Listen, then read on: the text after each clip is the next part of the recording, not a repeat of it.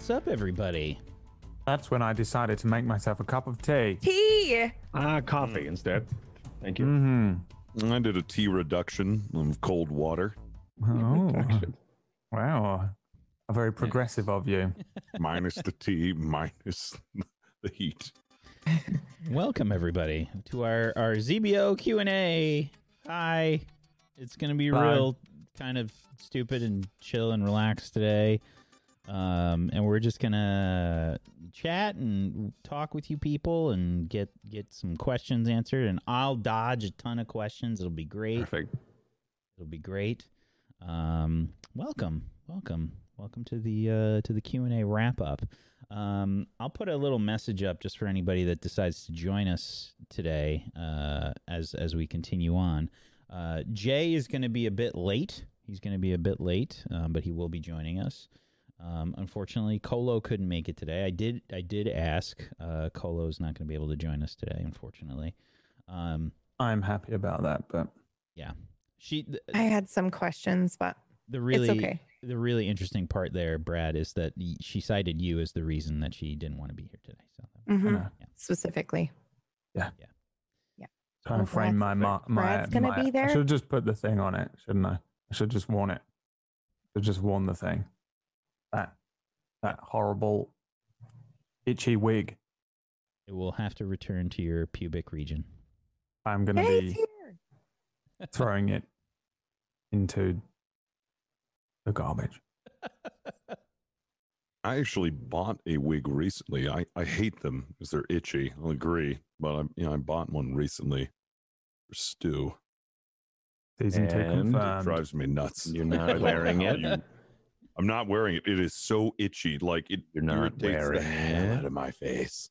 Yeah, I kind Imagine of made doing a, that uh, for all year, because that's what Brad was know. doing. Yeah. Uh, My it- hat's it off. I didn't know it kind was of, that uh, itchy.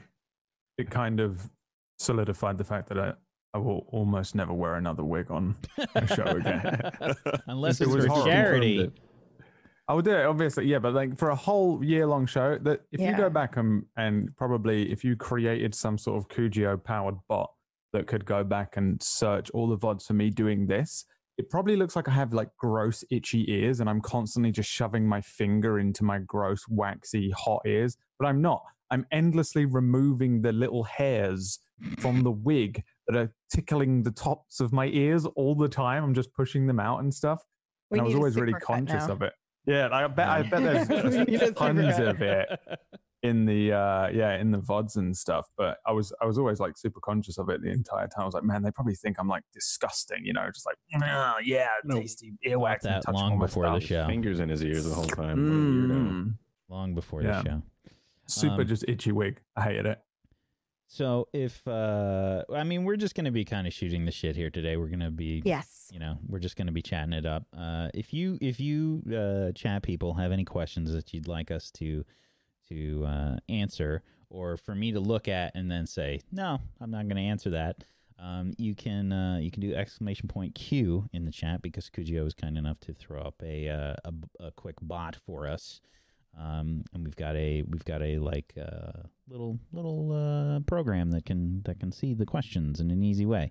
Um, so yeah, that's just exclamation point Q and then whatever question you want to ask in the chat.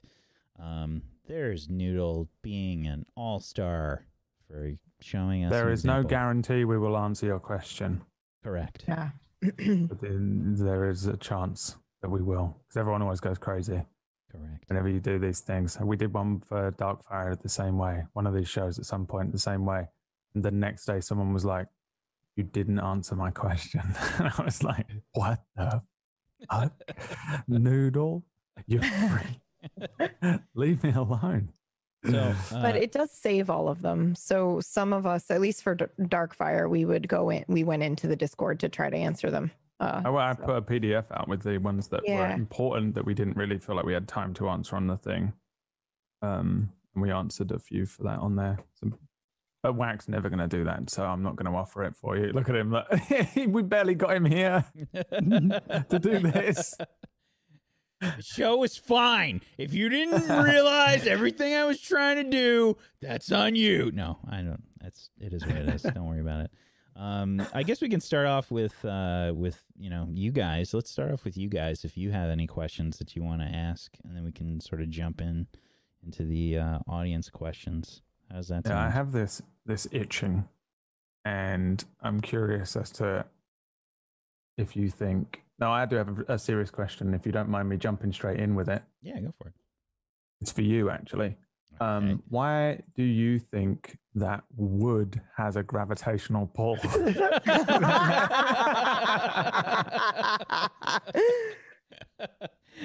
well, Why Brad. do you think that?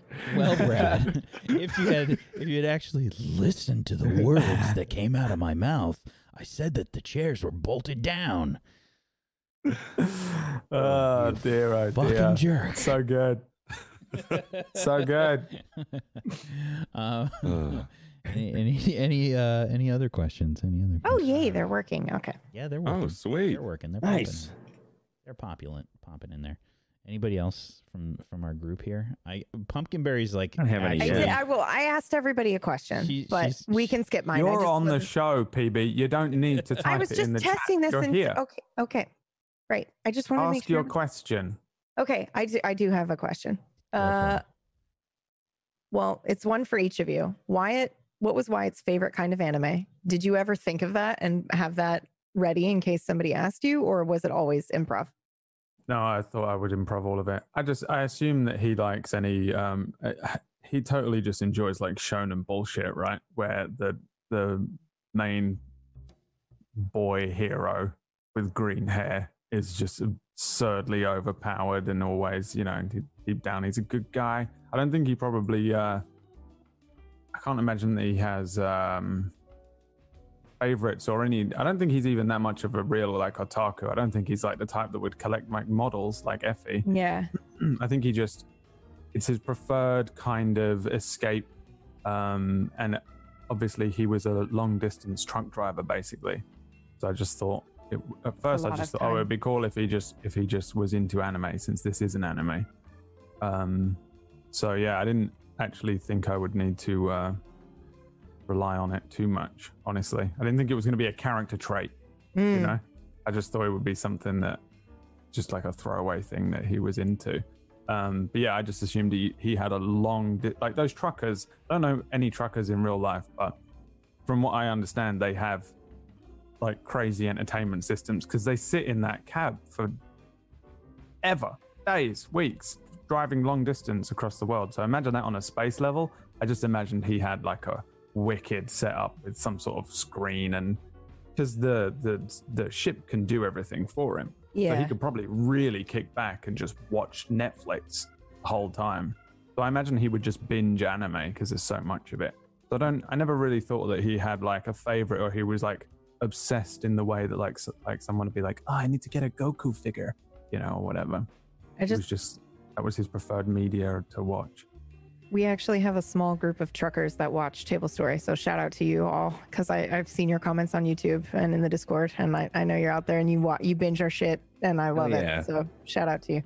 Yeah, leave me some uh, leave me some comments because this, the season two that we're doing is a prequel, so I need to know. Prequel. Prequel. um, okay, so I had a, a question for Stu. How did Stu's rivalry begin? I think it What- started out in like one of those cliche like animes. Stu always won like you know how Gary Oak and Ash started their rivalry. Like he'd look over and Blanson would have so much more than what Stu had, and Stu would always be jealous, like, "Oh, I'll get you, Blanson." Like he would actually have the sports car and like all the all the cheerleaders and fangirls like parading around him. Um, I feel like mm, that was motivation for like Stu at first, like be better than Lance, and then he found like his own. Pure jealousy. Yeah, it was just sheer jealousy. Like, oh, Yeah. I'll show him. He had like a moderate interest in acting, but when he saw Blanson being so successful at it, he was like, oh, I can do better than that. Yeah, it was more competition than it was Yeah. anything else. And I, I noticed that in the beginning, at least, he was sort of portrayed as maybe potentially being a nice guy to you, and you just hated him anyway, until, of course, you know, the episode in which we realized he was an asshole. Um, but did you always sort of kind of see it that way? That the relationship w- was sort of ambiguous? Like maybe he is trying to help you out and hook you out, uh, hook you up with an agent, or was he always kind of a dick to Stu? I feel that Blanson has always been a dick to Stu, but like that, always, you know, putting that face on to like, oh no, I'm actually very nice and helpful, but like deep down is like, oh, I know I'm already better than this guy. Yeah, That's I'm the way I just tried to play around him. Yeah, I tried Yeah. to play him so hard, like he, he was. He, it was. It's the nice people that can basically tell you to go fuck yourself without telling you to go fuck yourself that are the worst, right? Like that that horrific condescending tone that you can give someone that's telling them, "I fucking hate you."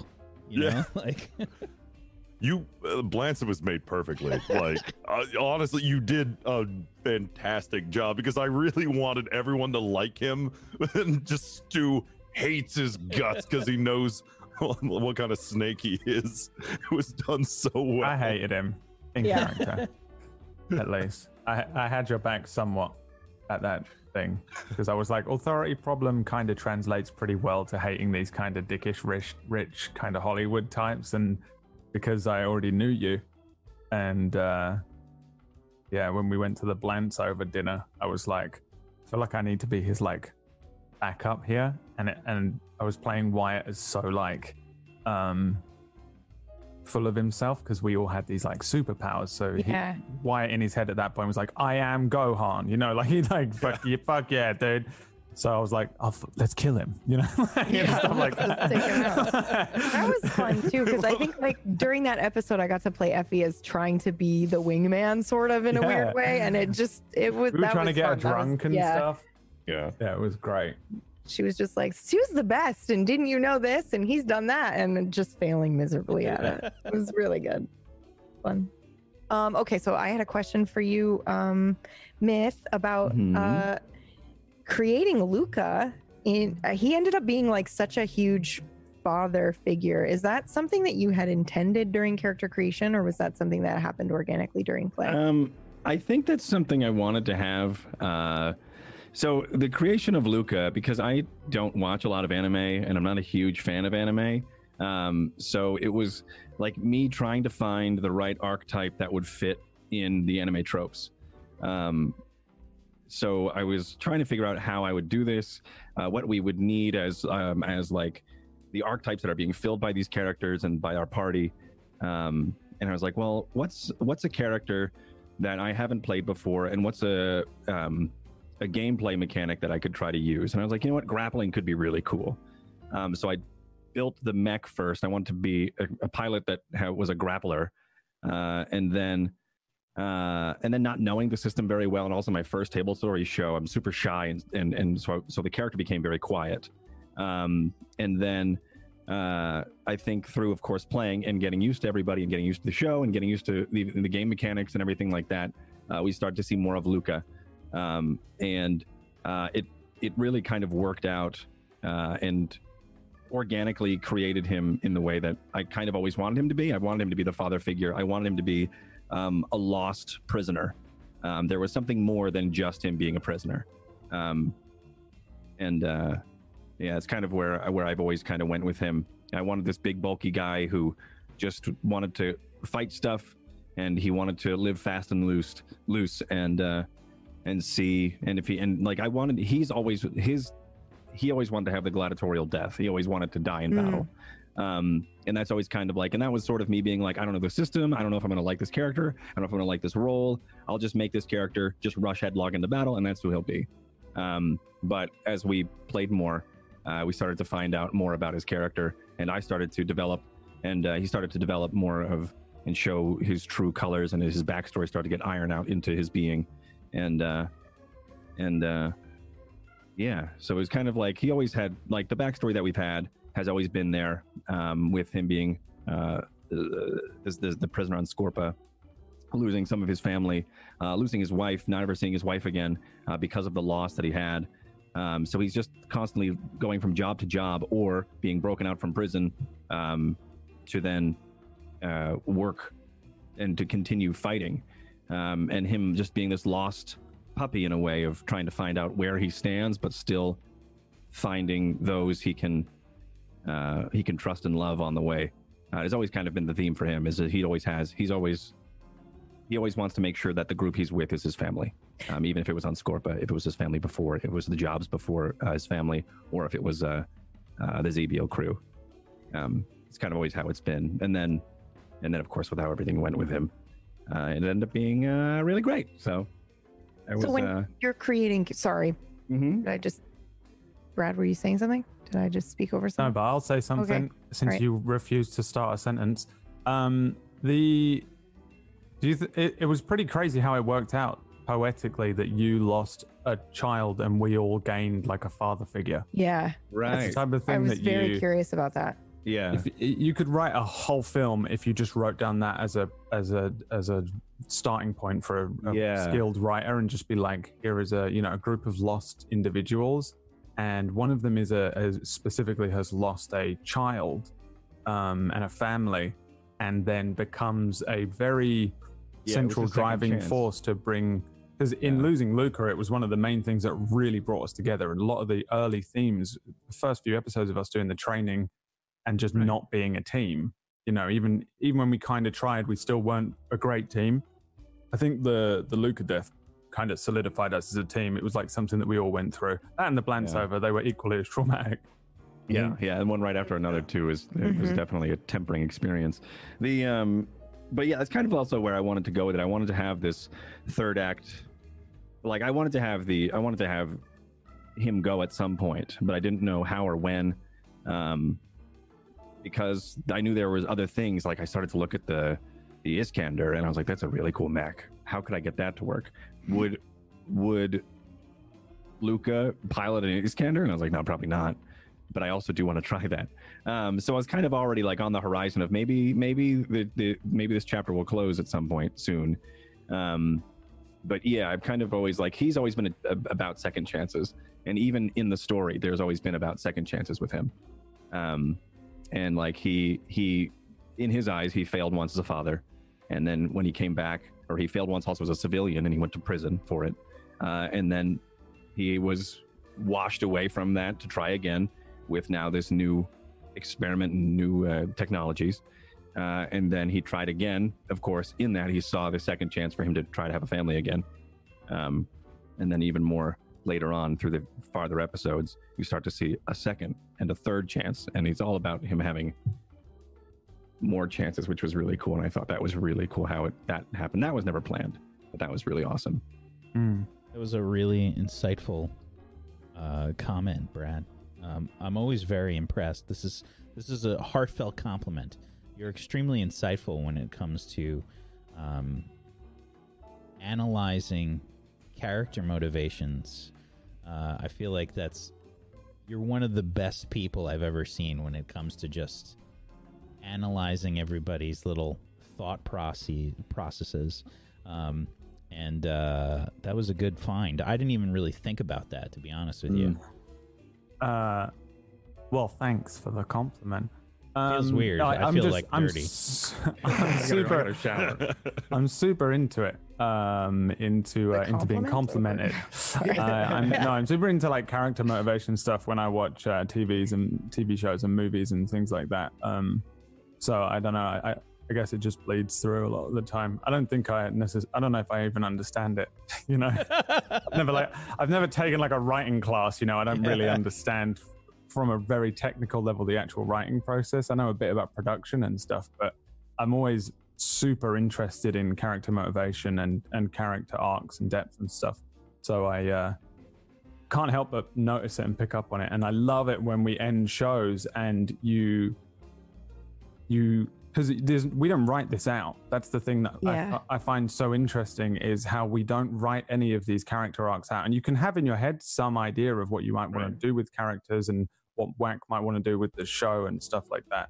But when you get to the end of it and you look at how but the odds that we actually got this kind of actual real character arc for Luca that uh, impacted all of our characters is crazy. You know, it legit looks like the type of thing that you could write into uh, into its own movie or into a really interesting character in a movie or a show or something. So um, when I see that happen, I, I don't know, my like spidey sense, character motivation sense starts going. Yeah. I'm like, it's just so cool.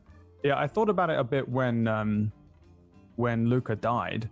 I remember thinking like, oh, I wonder if it was a little while afterwards because the whole lock, the the shock of Luca dying was pretty heavy, especially in the first couple of weeks. But a little while afterwards, because I wasn't even sure if you were dead at first. Mm. Um, and uh, yeah, once Oh, right, we all yeah, started I was to, gone for a bit. Right. Yeah. Once we all sort of knew what was going on, um, I remember thinking like, oh, if we all get our memories back and stuff, how is that going to affect us as a team? And it's it's had it had such a massive impact on my character and everyone's character Yeah. Yeah. that I remember thinking then like it's kind of interesting. It might have been around when we did Scorper actually. I remember thinking like, oh, it's interesting how we had Luca as this kind of father figure, and how how weird it will be to lose that Yeah. for the team. And then, then that was when I went, wow, it's weird actually that we lose this father figure who became our father figure, and he was a person who lost a kid, kind Yeah. of thing. I remember thinking it a lot Yeah. back then. Um, yeah, I uh, I love that stuff. uh, situation as well because I think nobody really knew what had happened and if Myth was going to come back as Luca, except I think was was I the only one that knew because of Effie? Like Effie Mm. either saw it or not, so I had to straight up say to Whack like, "This is what Effie would have done if this had happened, and this is what she would have done." And then he flat, you know, he told me, "Well, this is what happened with Effie," and I was like, "Fucking Luca, fucking." That whole episode and and the one afterwards and the time in there was crazy because we all didn't know what was going on. Yeah. Some of us knew more than others. During the events of everything happening real time, everyone's messaging Whack and Whack's messaging us. Yeah. Everyone has to know their own individual information sometimes. And I think it uh, was just like a situation that kind of escalated more than any of us, I think, expected. But then it was about character commitment in that moment. Like, we can't just skip past this. We have to, you know, if this is what's going to happen, it's what's going to happen. Mm. Yeah. Um, Yeah, for sure. It felt like there were like two integral character building points in the show. I think the first one was when we first got to the um Karrakin baronies and we were in that room together. Mhm. Oh, It a yeah. long time. Yeah. mhm. Yep. Oh, um, and we had to keep interacting with the uh I can't remember her name. Stefana? S- Estefania. Estefana. Yeah. We had to keep Mhm. we had to keep speaking with her, and we had to keep like everyone was a little on edge, and we were we were still doing the like thing where we had we weren't fully trusting on each other. Then we had all these other people. We only had each other, and it was and we also didn't really. I don't think anyone really had a very fleshed out character then, because it's quite hard to even have it at that point. We were still quite early on, and we'd only done the training. We were still learning Lancer, and it was like ah. And I feel like by the time we came out of that and went and got onto Tivius's ship, our characters felt like they had a little more depth to them for the for the first time as an overall thing. You know, like we knew our characters going in.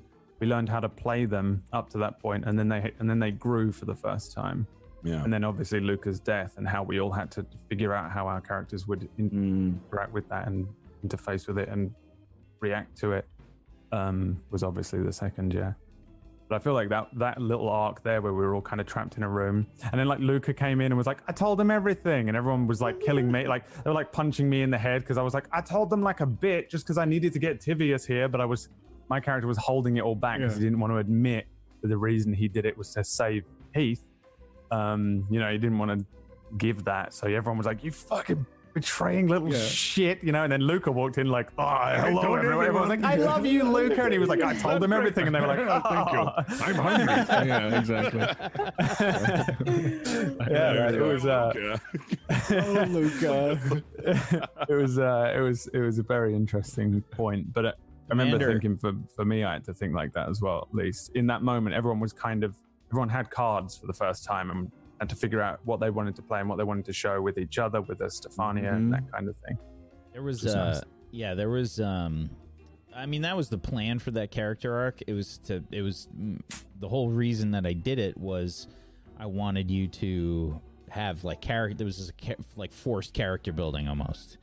Um, to be fair, I don't really plan out uh, like a, a story arc in its entirety. Like I just put down some basic ideas Bullet points for and a things. start. Yeah, it's all of my notes for everything are just like bullet points. I never try and just like and they're like Mhm. uh sorry my brain is not working today they're like uh, uh emotion points right they're like not specific scenes or scenarios they're like this would be a cool thing to explore with a group so Yeah, not necessarily setting so what i'm trying to say is like you don't think of it like oh there's a, a cool castle scene or do you I guess sometimes. Oh, okay. Sometimes. Um yeah, there's a few scenes that I'm just like, "Oh, that'd be cool." And I'll like write it down. Mm. Um I never try and ham fist a, a thing in though. Like if it doesn't Yeah. fit, it doesn't fit. yeah Um right. Yeah. I mean, I don't I don't try to restrict myself really when it when it comes to the process of doing any of the uh, prep. I just and I think for me uh, I work well when I improv a lot. Right. Um, so I just I put down some basic ideas and I just and I'll look at them for an episode and I just and I just go with that. And I feel Yeah. like that's when the best episodes happen, at least on my end. Um, so I just kind of go with that. Um, let's do some audience questions. Thank you for trusting us with uh, stitching the story along with you because that's really I I- think it's important. Um, Yeah, it's not same. really necessarily a matter of trust for me. I think um, it's the way that I get everyone invested. Really, um, it, it it sort of like becomes if it sort of like feels like trust as time goes on, um, but it's really just a. I wouldn't bring you on the show if I didn't think that you would do a good job. Yeah. You know what I mean? We've already Right. th- that that part is already factored in. Um, right. Right. and uh, it's just uh, it gets everybody more invested in the story when you're contributing a lot. Mhm. Um, you know, I want to I want to know why you think certain things. I want to know why your characters do the things that they do. It really helps. Um, but let's jump into some audience audience questions because I don't know how late we're gonna go today. Um, so uh, I do want to get to some audience stuff. Um, Banjo Bunny asks, Whack, why do you like the idea of people's belief creating something supernatural? Oh, you clever person. Uh, that is a running theme through a lot of the shows that I do. You spotted that, eh? Um, I've always been interested in that concept. Um, it's something that's interested me since I was a kid. Um, it's one of those things where when you imagine yourself with superpowers, that was always the superpower that I was interested in. Um, you know, the actually like changing reality um, based on you know thoughts. Um, I was always I always thought that was cool. I forget. I think it was um, what the X Men character was it? Uh, in the old school X Men cartoon. I think it was Archangel.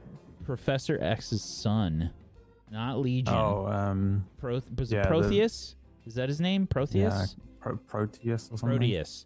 He could change. Proteus. Yeah, he could like change reality. I was like, that's that's the power I want. I was like, that's the coolest thing. He just changed the stone. It's just changed now. That's awesome.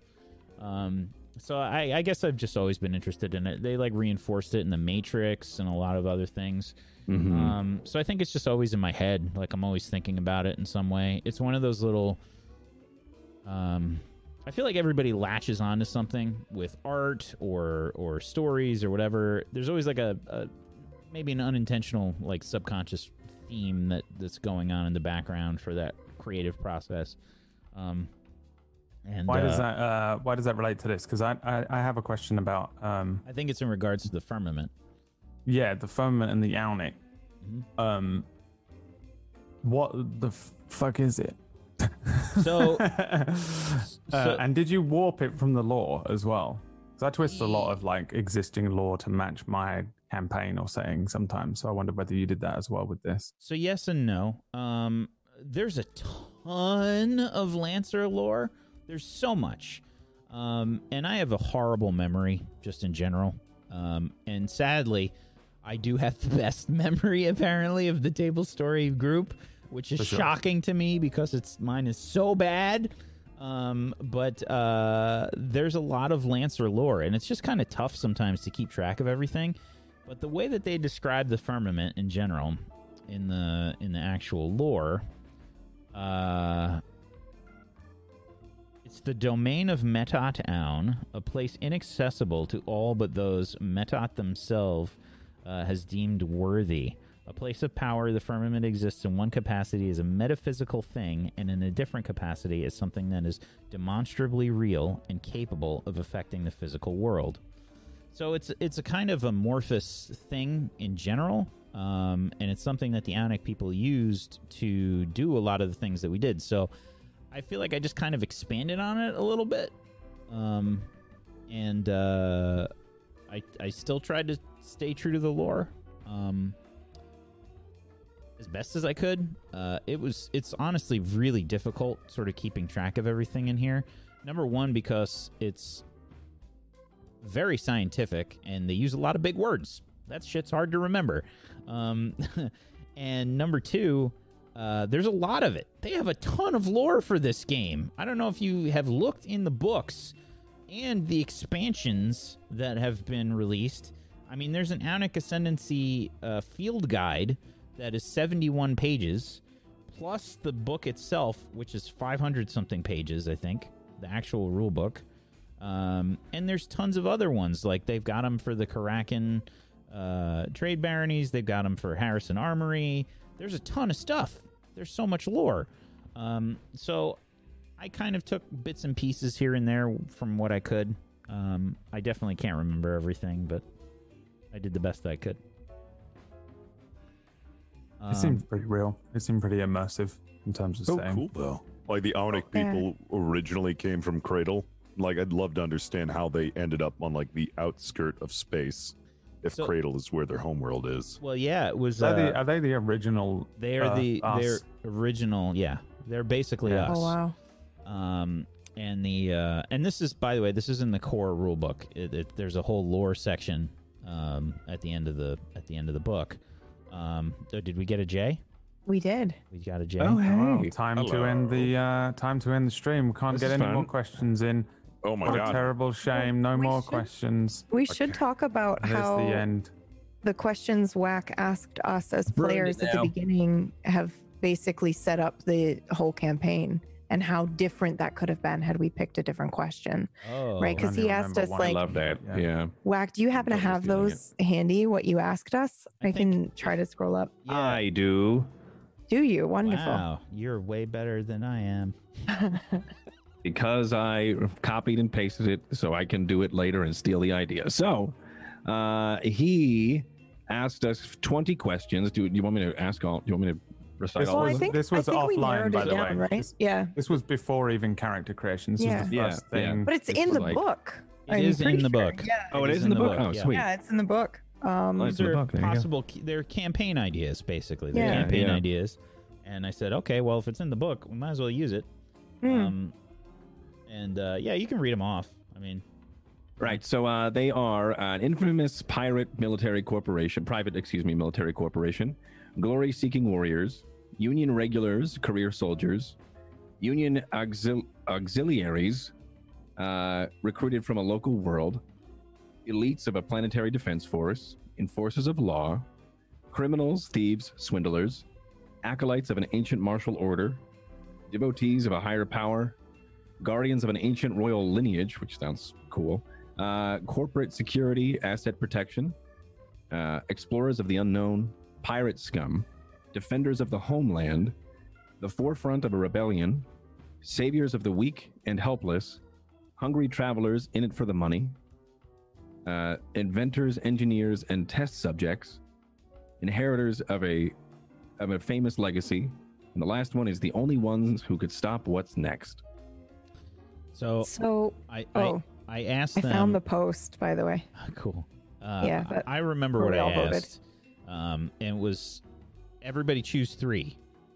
Yep. And I just gave it a number thing, uh, where I said, okay, number one, number two, and number three, and two of them ended up being very close, which were the um, test subjects and the um, uh, what was the other one? Uh, 18 and stopping- 20. So, inventors, engineers, and test subjects, and the only ones who can stop what's coming. Right. Those are the two that we we all unanimously picked that one. Brad liked uh, three, which was Union regulars or career soldiers.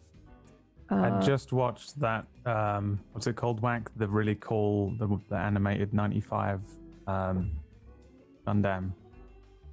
Animated Um, 95 Gundam? What, the the Gundam 0080? Yeah. Mm, No. War Um, no, no, no, no. The one, the one that came after War in, War in the Pocket. It, it came out in in '95, but I can't remember what the hell it's called because my brain is also dead today. Is it the Um, uh, 8th A- A- MS Yes. squad? the eighth MS Yeah. Squad one, where it's just a bunch of like normal people with the worst. They're not even Gundams. They're barely even like they're just normal mechs. You know, they're not like the big crazy new type people flying around being awesome. And I had literally finished that, and then those questions came up. I was like, that one. I picked that one. Eighth MS team, and then we didn't do it. But then I did get to do it in the end. yeah. It's true, yeah. Good.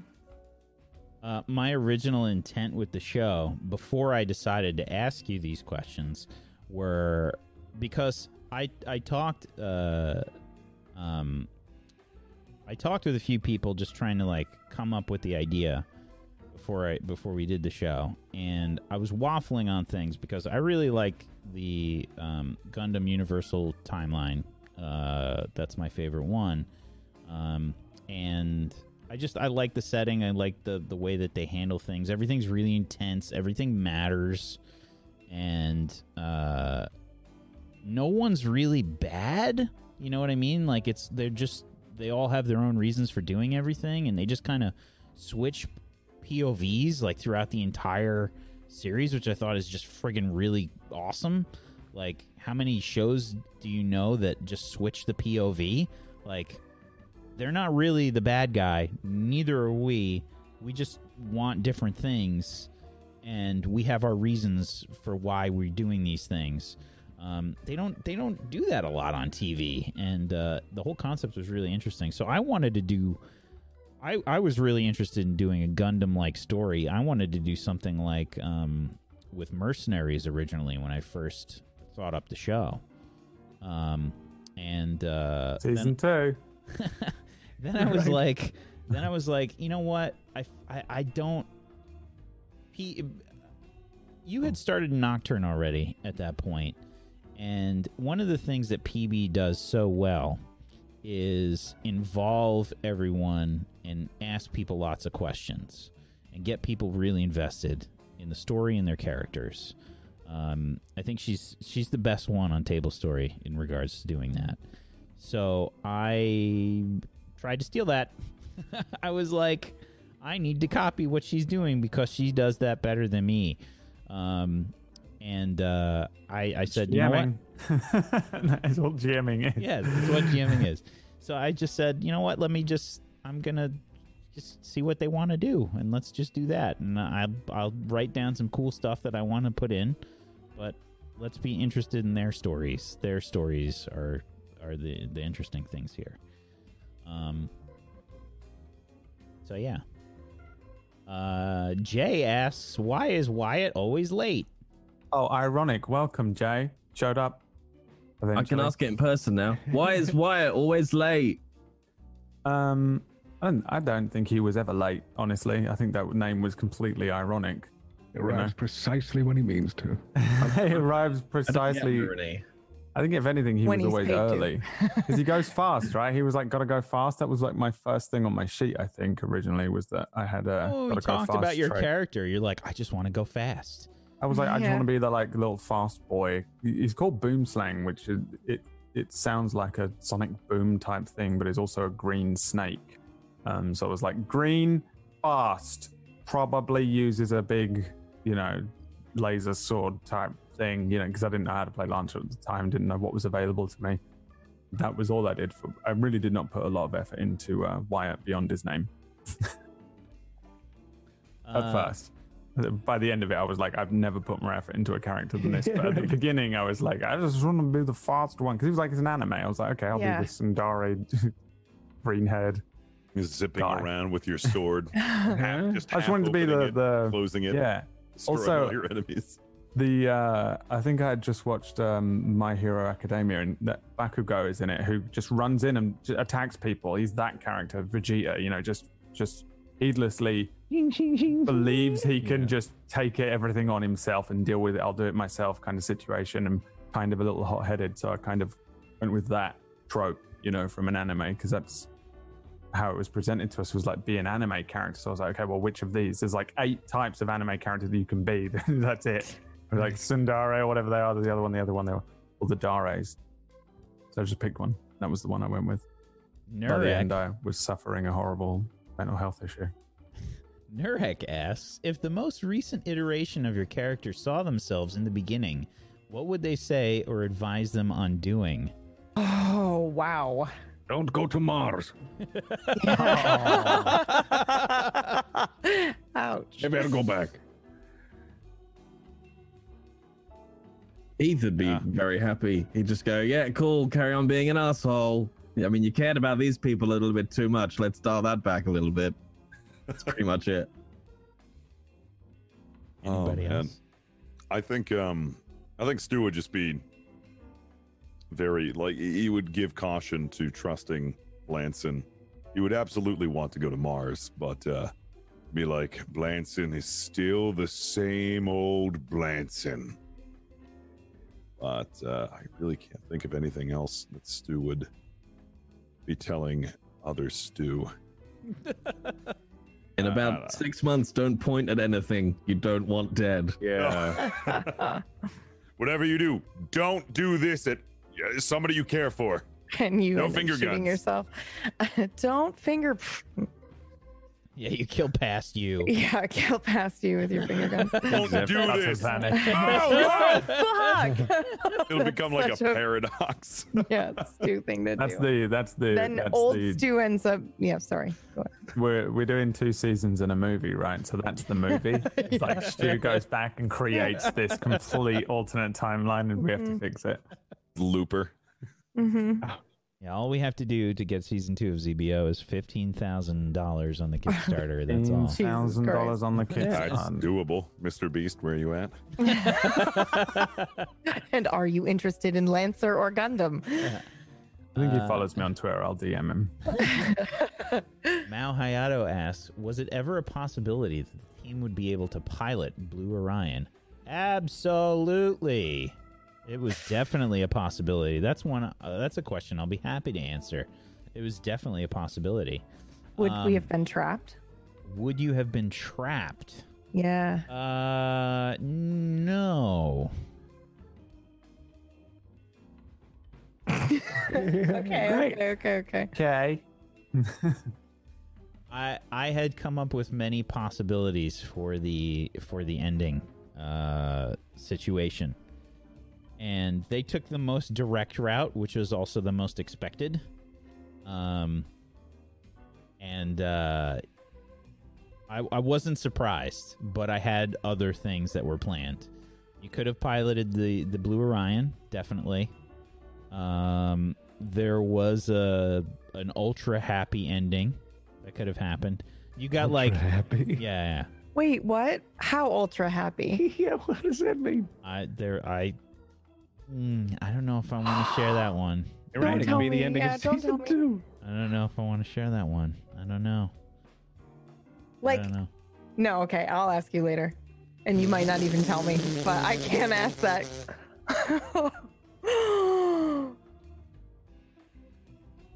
Fitzchiv29 asks, was Effie really crazy? Oh, um, I hadn't planned her that way, no, but um, yes, I guess she was. She was in the end. Like it did. It did turn out that she, you know, she had multiple personalities that were kind of squirreled away, which I actually think was very interesting because it, she ended up kind of duplicating that again with Gabriella. So, I- who I had originally intended Gabriella was not based on the discussion about what happened to Effie after Luca died.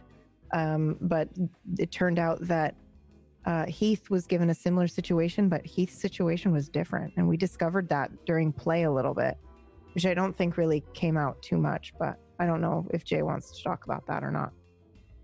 Yeah, I, I won't. I won't um, jump into a conversation that was further down the list, but someone had asked about that kind of split personality Yeah. thing, and I think Yeah. The way I was playing it with and PB was playing it was, I think, two different things that actually happened to us. Um, and it, like you say, it came out a little bit, but like Michael Michael didn't exist in any way, shape, or form. He was completely like a personality construct that the UND had completely made up and put into Heath. Like he doesn't exist anywhere. He's not a real person. He's not a memory. They just literally made him up um, and put him on top of Heath for now. Um, uh, yeah. Whereas I think obviously with PB it was slightly differently, Yeah. wasn't it? Because it was actually multiple people that did exist. Yeah, well, at least that's how I was playing it, but who knows what they did? You know, that's what I was sort of told, so I role played that. But it could be that I was role playing. I was told that because Effie has the split personality issue, so Mm-hmm. that's why I So maybe who I'll knows. talk. I'll talk about it a little bit. Um, I, f- I felt like you were focusing on the memories that Effie was having a lot, um, and that's kind of the reason why I took that um, direction was because y- it felt like you you were really concerned with the memories and things that were happening with Effie and Gabriella and um, I, I just it felt right. It just it kind of made sense. Um, and when I was coming up with everybody's like firmament powers, I was like, okay, what makes the most sense with each character? Ah, that's why you gave for the memory thing. I gave That makes you sense. you were the first one that I did. Um, it was just so readily apparent. And then actually, Stu was number two. I was like, Stu would have the flashiest thing possible, Yeah. and it was finger gun. I was like, yeah, fucking finger guns. The hard light is the thing with the firmament, and the Aunic does absolutely finger guns. I was like, that is flashy as fuck. And then I thought up uh, Wyatt was pretty obvious too. Um, it had it sort of piggybacked off of the, the way that the mech was going, um, and and yeah, I mean that's kind of what I was what I was coming up with for that. Um, it just felt like it made sense. Uh, Fist of the Walrus asks, "What would I Wyatt that guy. what would Wyatt be doing as an alternative job if being a delivery boy wasn't an option?" um, Good question. I don't know, man. I, uh, I, I mean, the only reason really that he was a delivery guy was because I wanted him to fit somewhat into the Starship pilot background, which is what I had chosen or had come up with. So I wanted him to have some kind of idea when he was just thrown into a mech. I didn't want him to be just completely like What out of doing depth. here? Yeah. I want him to have some confidence so that he could play into that tsundere character, you know, so that he could be like, I'm confident in doing this because I've been driving a truck, you know, or whatever. So, um, which worked, by the way, at the beginning when it, everyone was like, oh, he should, he can do it because he's a Starship pilot, right? And he was like, yeah, I can do it. But it was like someone who, who can drive a car, can't fly a plane, you know, but still. Um, so that was the original reasoning behind it then when I was thinking about it, I was like, I kind of want him to just have a really, pretty like normal job, really just pretty uninteresting. Sorry, delivery drivers. Um, I can't imagine it's the worst job ever or anything like that, but nothing like flashy. So I want him to do that. And I, when I wrote his backstory, I said that he um, he's from just this really average Earth-like planet that's probably really overcrowded. Um, and he took a job at 16 packing boxes at the local StarX plant. And then eventually he just you get one of those jobs where you're on the lowest rung and then maybe they let you do a different thing in and around that place. And then eventually they give you a, a forklift truck license right? And then they give you a truck and then you that's how you progress through those things um, i know that because my cousin does that just took that entire route and now he's like a manager there at this firm somewhere and that's just that kind of route through that kind of a business which i imagine wyatt was on the ladder for so I don't know what he would have done if he wasn't um, driving a, a, a delivery boy truck, but it'd probably be just packing boxes or working a, a, an office job somewhere. I imagine just really kind of. He didn't really have any aspirations, right? He wasn't excited or passionate about about career choices or anything because Tivius was the all star kid, you know. So I feel like it kind of dulled that uh, that that need or that want to to be better because Tivius was always going to be the best star kid, so he didn't need to do that. So Wyatt was just happy to just drive his truck and watch anime. I think he would have just done the same thing, but he would have just gone to work, worked the office job, gone home, watched anime. You know, same thing, same job. Long answer for n- unnecessary answer. Thank you, Brad. Commander Strax asks, "What happened to the NPC fire group from the last episode? Did they die? How?" I'm Oh, not right. answering that question. They did not die, by the way, I in my not, version of events. They existed. I'm not answering that question. Get wrecked, nerd. um, Jay Britton asks, "Do you boil or microwave your water?" Well, Keurig. Keurig is the Keurig. only I don't know what I don't know what Keurig does, but I I Keurig it. freebase Hashtag ad. mine. Thank you. Free base it in a spoon. I don't think that we're. time. I don't think we're able to talk about those things. Okay, this is a family-friendly channel. Whack. Right. Uh, Envisionable No idea what asks, freebasing is. what would the first chapter of Stu's book be You can with called? Twitch Prime. Oh, probably. Who is Stu Flanagan? God. The big picture, you know, those cheesy pictures that you see on the back of, Yeah. uh, of books. It would just take up the entire page in this Oh yeah, grandiose. horrible What's headshot. the What's the first book of the Bible? We're gonna- Gen- Genesis. The Genesis of Flanagan. Flanagan Genesis. In the beginning, there was the spandex. The spandex was with Flanagan, and the spandex was Flanagan. Stu Flanagan story. Oh yes. Oh, God.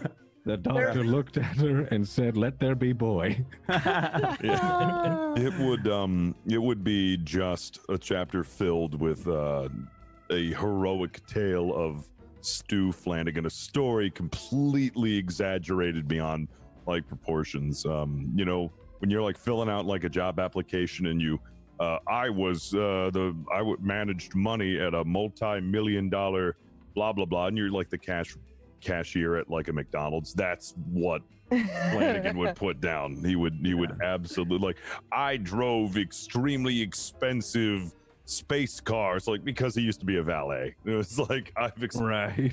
he would do stuff like that to just try to like build up this story, this legacy, like dude's version a of the- the Like- the book, right? Must Yeah. have him doing all of the good shit. Yeah. Like all of our hero moments that we had, like like when Wyatt did the the jump to go back and get the uh, the other squad and bring them to the ship. In the book, it's Stu that did it. Right? there's like there's like this in the scene, like Wyatt's like on the ground, like I can't do it, and Stu's like, "Don't worry, I'll take your your Mourning Cloak," and he gets in it and he goes and saves, and the big like everyone's like, "Huzzah! You saved the A squad or whatever."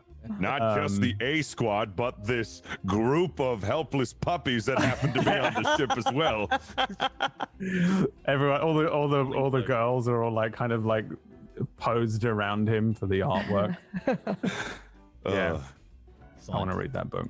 Sooty, our wonderful uh, comic book style ZBO provider and artist, uh, asks, "How is it using a system that was so new and still being refined?" I'll let all of you answer this first. Mm, I actually really enjoyed it, but I did as well. uh, But I do think it was extremely confusing for us a lot of the times, and I and I don't know how well that translated to a show, you know, because there's obviously issues with pacing and making sure that it keeps going and whatever. But uh, as a system, I actually really enjoy Lancer. I enjoy the mix and match stuff. Leveling up was genuinely really fun every Yeah. time. I I really enjoyed like kind of figuring it's like building a Lego mech. You know, Yeah. you're like, oh, do I take that or do I take that? And I could enhance this thing or I could, you know, do this. And trying to build the mech that you want is extremely fun. And I think if you're playing a very combat heavy campaign, then Lance would be absolutely awesome for it. I don't. I don't think I leveled up the last, the last level. I think I'm still at a license. Whole one. Yeah. Whoops. We that could have gone different. Oh well. Uh-oh. that was a pretty good answer, though, really, for the question.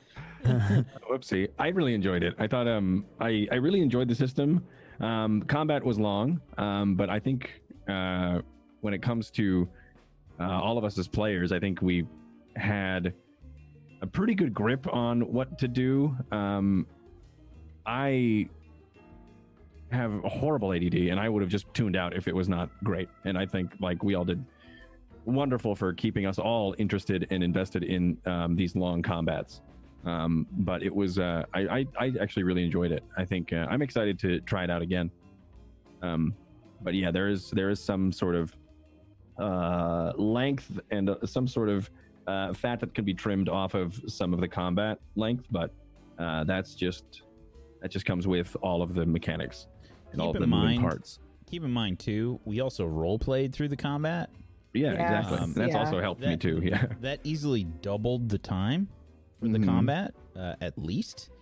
Um, systems like Warhammer or um, what the heck is that other one?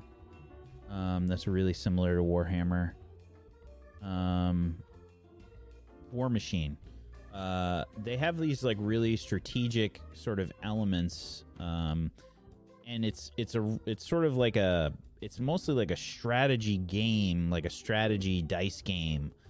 Um, and I th- game. I think yeah, like BattleTech and and uh, Lancer, I think are really sort of focused on that kind of thing too, right? Like it's heavy strategy, heavy heavy strategy. Um, honestly, there's a lot more to the system than was used on this show. Um, I have to economize a lot of things. There's stuff that happens with reinforcements um, that I didn't really do much with um, because I wanted to keep the combat shorter. Um, there was times I think when we did the bugs, I'm trying to remember in the beginning, was that four episodes of combat in a row? Oh, It was like three or four. It was a lot. Like three or four, yeah. Yeah, it was. That's a lot. Um, ideally, I kind of want to keep it like two episodes of combat at the most in a row. Yeah, if you have to, yeah. Yeah. Um. So it's it's a lot. Um. So for me, it's tough to use a system like this for a show. Um. And that's something to think about whenever you're choosing a system in general. Whenever you're choosing a system, figure out what it is you're using it for. If you're playing at home, is your group like really into the role play? You should pick a system that works for your group and you. Um, if you're not into the role play and you really like the combat and you really like the strategy, this is perfect for Mhm. you. You'd love yeah. this. It's super, Yeah. super good. I highly recommend it. And I have to also comment that the pilot.net people um, are insane. Like they are amazing and how much um, focus they put into like tools to use uh, for the system. Uh, CompCon is you need saves it. the show. Yeah, You need it. We yeah wouldn't- CompCon saved the show. Yeah. Yeah. Oh Yeah. yeah, there was a lot, a lot. Yeah. I remember before we started using it, we started using it like mm, maybe like five episodes in. Yeah, five or six. Yeah, second Yeah. Second something like that. license, yeah. Yeah. Uh, before that, everybody was just kind of stumped as to what they were supposed to do. How do I level up? What's a license level? What do I get? What, you know, there were a lot of those questions. And I was like, listen, let's just all use this program and just just do it like this. I said it's really easy, and everybody's probably like, "Oh, it's an executable file." I don't, you know, it was kind of like a little. There's some hesitance there. I was like, "No, no, no." I was like, "This will just do everything. It'll just lead you right through everything when you want to go to the next level," and it, it really simplified everything for the group. Yeah. So, It was a um, breath of fresh air. Yeah, it it was like great. I was, my brain was scattered to the four winds when trying to do it. CompCon made everything so simple. Mhm. And like, also, now I fully understand how to Yeah, yeah. What goes in? go. Oh, go we through know. it. We saw all those guns. Yeah, you were you were killing it. It was awesome. I w- we did- If we all took the same mech as him, there's nothing that we wouldn't have been able to Yeah.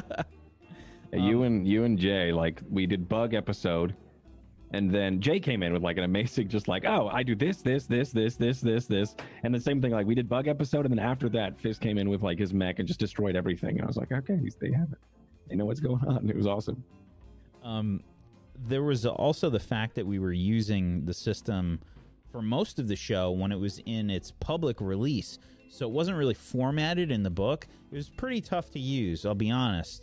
Um, you know, uh, and they released like a an updated version and they kind of added a bazillion bookmarks into the PDF and it was super hard for me to navigate because it wasn't like um they didn't have like roots for all of the bookmarks. Like it didn't have like subdivisions to kind of like go in. Like I want to look at combat and then from combat I want to go here. And they didn't have an index very very difficult for me to multitask uh, while the show was going on I was probably I've, I've damaged my brain permanently from that I'm not gonna lie um okay Noodle asks is there anyone that Wyatt didn't hate Hmm, Elisa. I, uh, I I didn't hate any of them really. I didn't really hate anyone in it. Even even at the end, I didn't have a side as Wyatt. Wyatt didn't care about Union or the Aunic or anything. He didn't give a fuck who won that war. He didn't care if Aunic invaded Cradle and wiped everyone out.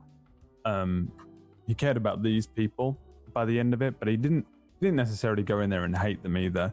He was just very antisocial and because we had. Do you remember when we had the uh, the things? What were they at the beginning that we, they removed from the game? That were uh, we were giving points to at the end, or Yeah, the- shifting and changing. What were they Uh. What were they called? Uh, they were basically like almost like motivations for your character. They were like triggers, but not. yeah, I can't remember what they were called. What are they called? Forget now. I want to say Anyway, it started we with had an I. those. Yeah, we had did those at the start with an beginning. One of them for me was antisocial, and it was really that was just the element of of Wyatt that I can play very well. Method act, um, because it's not that he's antisocial in a in a in a quiet, reserved way. He's he's just spiky in a in a sort of self defense mechanismy way. Um, so uh, yeah, I didn't really hate any of them, honestly. I don't think uh, e- even Heath and stuff. It was just that the way that they, because they they seemed like they didn't get along, kind of. But he, I think Wyatt kind of respected Heath, and also Heath came in and was kind of like, kind like. He's kind of a fuck up. Like he shows up and he's like drinking and he's like, "Yeah, I don't even give a Naked. shit if I die." Yeah, my ass. but he, my he ass. he's There's a also a in my l- dick. he was also a little bit like what Wyatt had aspired to become, kinda. That was like he saw this person who was like, I'm a cool dude mercenary who's trained in all this stuff and I can just whip up an assault rifle and take people out and stuff. But then he also looked at him and Heath was just fucked up and just PTSD and all broken and bitter from it. Um, that was another interesting thing. So it it it further um, inspired me to be even more spiky with Heath because he wouldn't Wyatt wouldn't admit to himself that that's what he wants to be, and the reality is that war and all this stuff would reduce you to Heath, right? It doesn't actually make you into fucking like Arnold Schwarzenegger from Predator. you know, you you become what Heath was. There's a lot to war that um, can leave you in a very broken state. But Wyatt wouldn't admit that to himself. So this guy comes in who's more than likely Wyatt's future self, you know, uh, and he's like, ah, fuck that guy. um, so that was kind of how it was, but I didn't really hate any of them. Elisa was the first one that I chose not to hate directly, though, because she was so very similar to me in the antisocial way. Um, and when she came in, and everyone was like, "Hey, we're on a team," and Luke was like, "Da, hello, I'm nice, big Luca, friendly cuddles," and Effie was like, "I'm so innocent," and Stu was like, "Hey, everyone, I'm cool, I'm a superstar," you know. And then there was Elisa who was just like, "Fuck off," you know, like I hate all of you, and Wyatt was like, "Oh, that one's like me," so he kind of um, uh, that was that was where Wyatt's interest in her came from originally, as well. But no, I didn't. I, didn't, I don't think Wyatt really hated anyone even like Kaz and stuff. I don't think he, you know, didn't even hate those sorts of people. He just Wyatt saw has- them like Has like an we're saying, innate skill of of character motivation and, and identifying it. Is that what it is? like they're not so bad. Kai's isn't that bad. It, Yeah, Honestly, I just I don't know. Just like I guess the, he he didn't have the. uh he, he just didn't care. He doesn't care about like when we went into the office with Wrath. Uh, was it me and Stu that went into the office with Raf, and we were like, we just Oh, yeah. wandered in, and I put my feet up on his desk and stuff in a very, uh, you know, anti-authoritarian way, and it was scary because this guy is scary, and I played it scary like that. But even then, I was playing Wyatt as not really too bothered about all these lines that people draw, you know, all these invisible made-up lines that they cut up the universe with, and you know, America is here on the rock, you know, like, oh, is it, or do you just make that up? That's kind of how I think and how Made it up with our guns. yeah, yeah, yeah. We did. So, uh, and and by the end of that, I really solidified it into Wyatt's personality for the last few episodes. But whatever. Commander Strax asks The episode where Boomslang and his brother caused everything to get effed up. Did you anticipate that? Or did the level of escalation catch even you by a little bit of surprise? No fucking way anyone expected that, right? Yeah. No, there's Which, which episode? Because I feel like there's a lot of those uh, where Wyatt and his brother effed up the episode. Are you referring, uh, Commander Strax, specifically to the episode right after the Blance over where. Yeah, uh, The the episode? Luca. Absolutely, the episode. Yeah, Ah, that's the yes. one. Okay. They absolutely. blamed Wyatt for that for some fucking reason. I'll I'd love never it if I'd love it if Whack turned around like a, a Google Doc and was like, "It was all planned," you know, like get it down to the the minute. It's exactly how I No, wanted because it I think go. Whack was gonna 5D move us chess. beyond that, and we all were like, No way, No. Whack had it, had a plan to do it that way. I did not plan Yeah. to do it that way yeah, at we all. We didn't plan it. Yeah. Uh, so uh, I, I will say that I planned it. Um, I'm not going to say specifically what I planned because it didn't happen, and uh, I think it would ruin too much if I did. Um, I will say that the the version that I planned in my head was a little bit like annoying, you know, like the kind of the way that they were going, uh, and they, you know, they'd start some shit, and and it wouldn't have escalated to that point, but it'd be like maybe they get thrown in the brig or something along those lines. That was kind of what I had imagined happening. Um, so even I didn't really expect it to go that far. Um, and then I kind of, when the episode was going on, I was like, I need to make this even worse. I was like, let's Had make this even worse. And um, I just kind of rolled with it. I kind of rolled with it. And it changed the whole Mhm. story, it changed the whole end. It was the Everything. third act. Everything- Immediately was the third act. Yeah. Everything was, was. way different. Um, I had really planned on focusing on each individual character and giving them their own story arc.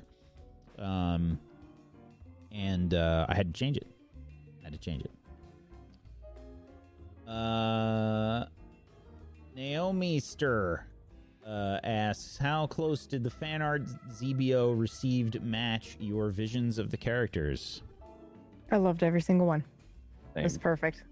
All my fan God, art the is fan art for absolutely wonderful. Fan art's so the best. legit. Uh-huh. Amazing. Uh-huh. It's crazy as well because we got such great art commissioned at the beginning, and Mm. Wank did uh, the art for a couple of other characters as Mhm. well. But we already had like really well established um, character art, kinda. I don't know if that's maybe what inspired some of the artists to to do it. They have a a, a more hard coded vision in their head to draw. I can't draw for shit really, but um, my god, the fan art in this was so good. It was so So good. good. And every time Good something new would chat. come up, we would all share it in the group chat. We'd be like, "Oh, there's something new! Everybody come look!" Mhm. Fan art is the best. Yeah. If you want to know Yeah. like the way to the heart of the the players on a show, you make Yes. fan art for them. Like Yes. it's always the best. Yes. We've we've freaked out It, quite does, a bit. it doesn't even matter if you're like a professional artist. Like we don't care. Like it's always awesome. Um, I think the last one, I think it was Sooty did of just that last episode. I'm just amazed because they did it during the episode. yeah. Where I said like Heath was like, I'm tightening my mech, but I know I'm saying goodbye as much as anything else. And then like ten minutes later, there's like here's an amazing drawing of like Heath, and then like the caption of like you know goodbye my friend or something. And I saw it, and I, I Like literally did. palace. If you're watching City, I literally went, oh. That was how I reacted to it. It's like, okay, that's, that's my feelings. Thank you. Uh, Young at Heart asks, uh, Table Story fans are very active in chat and in Discord for Whack and the entire cast. At any time during the campaign, was there any time when something said in chat or in Discord influenced your character or how the campaign played out? No. No, I don't listen to the filthy peasants in Discord either. They aren't, um, you know, excellent well springs of character, motivation, and and oh, no, I, I don't know. I actually don't know. I don't know if I did or I didn't. I know that I do for a lot of my own campaigns that I run. I go in there and I'm like, thanks, you know, just write some stuff down. But I can't remember any specific things happening that made me Right, I can't remember anything specific. I think there was one time where I was like, mm, "That's a good idea," and it was from chat. It wasn't from Discord, uh, and I don't remember when it was though. So what Myth is saying is, fuck the Discord. That was the subtext. Yeah, that's it. I That's- usually go in and I will check to see if I am portraying the character the way I'm hoping to do. So sometimes I'll look if people are saying like, "Oh, I think somebody got Gabriella pretty early on, like where she came from."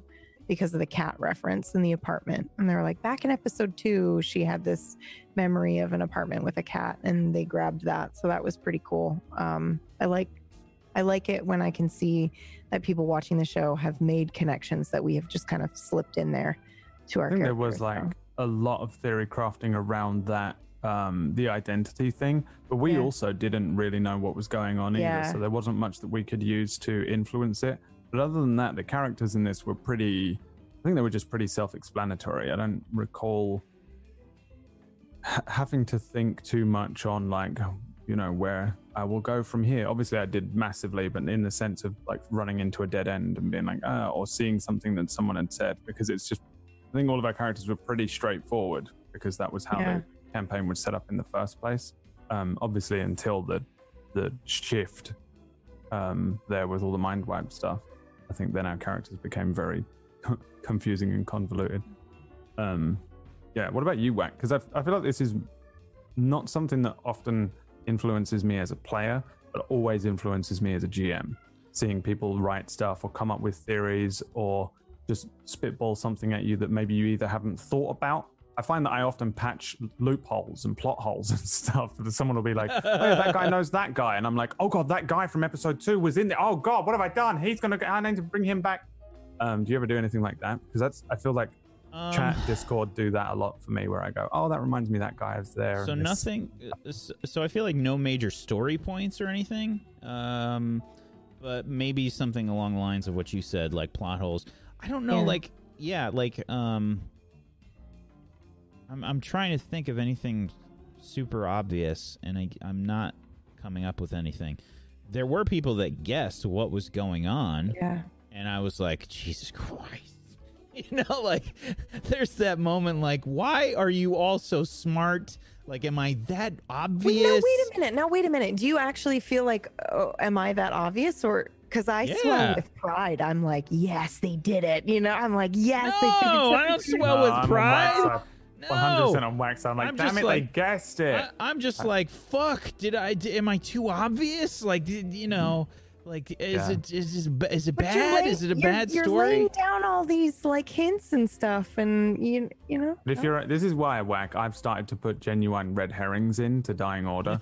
um, I just I put stuff in there that is bullshit purely now to try and confuse the people because there, there's hundreds of people now that are just watching Yeah. this going, oh, so if I if I attach because all you're doing is laying out truths basically. You go, here's this, this, this, and this.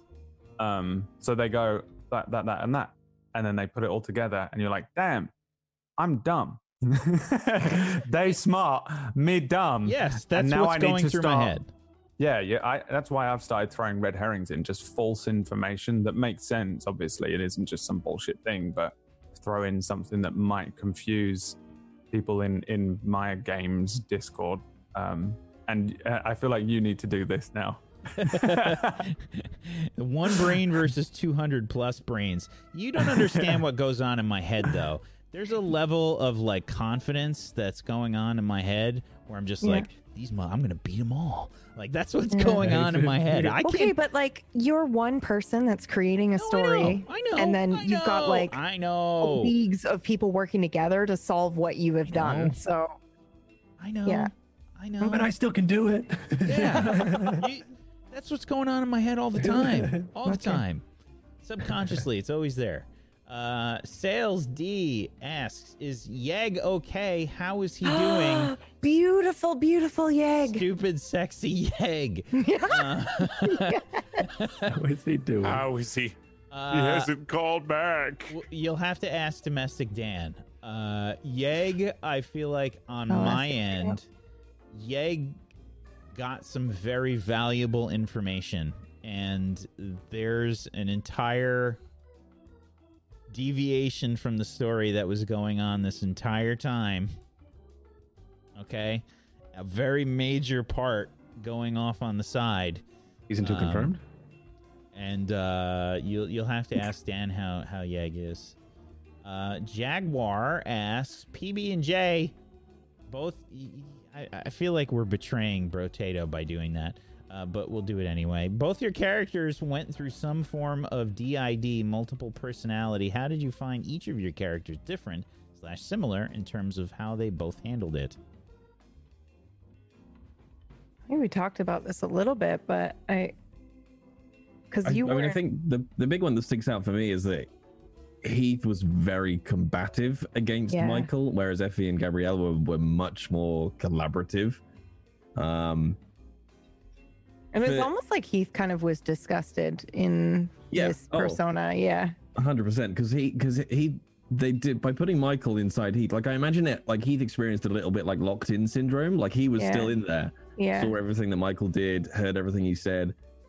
And from Heath's perspective, they they just made him everything he didn't want to be, which was vulnerable and useless and just inept and no confidence. Like they stripped away an awful Yeah, lot. of it's literally- Heath. You're not good enough right in front of you. Like we're gonna lock you up in here because right now you're not good enough. So Yeah. Um. So he, yeah, Mike. Uh, he hated Michael. Um. And just, just wanted, yeah.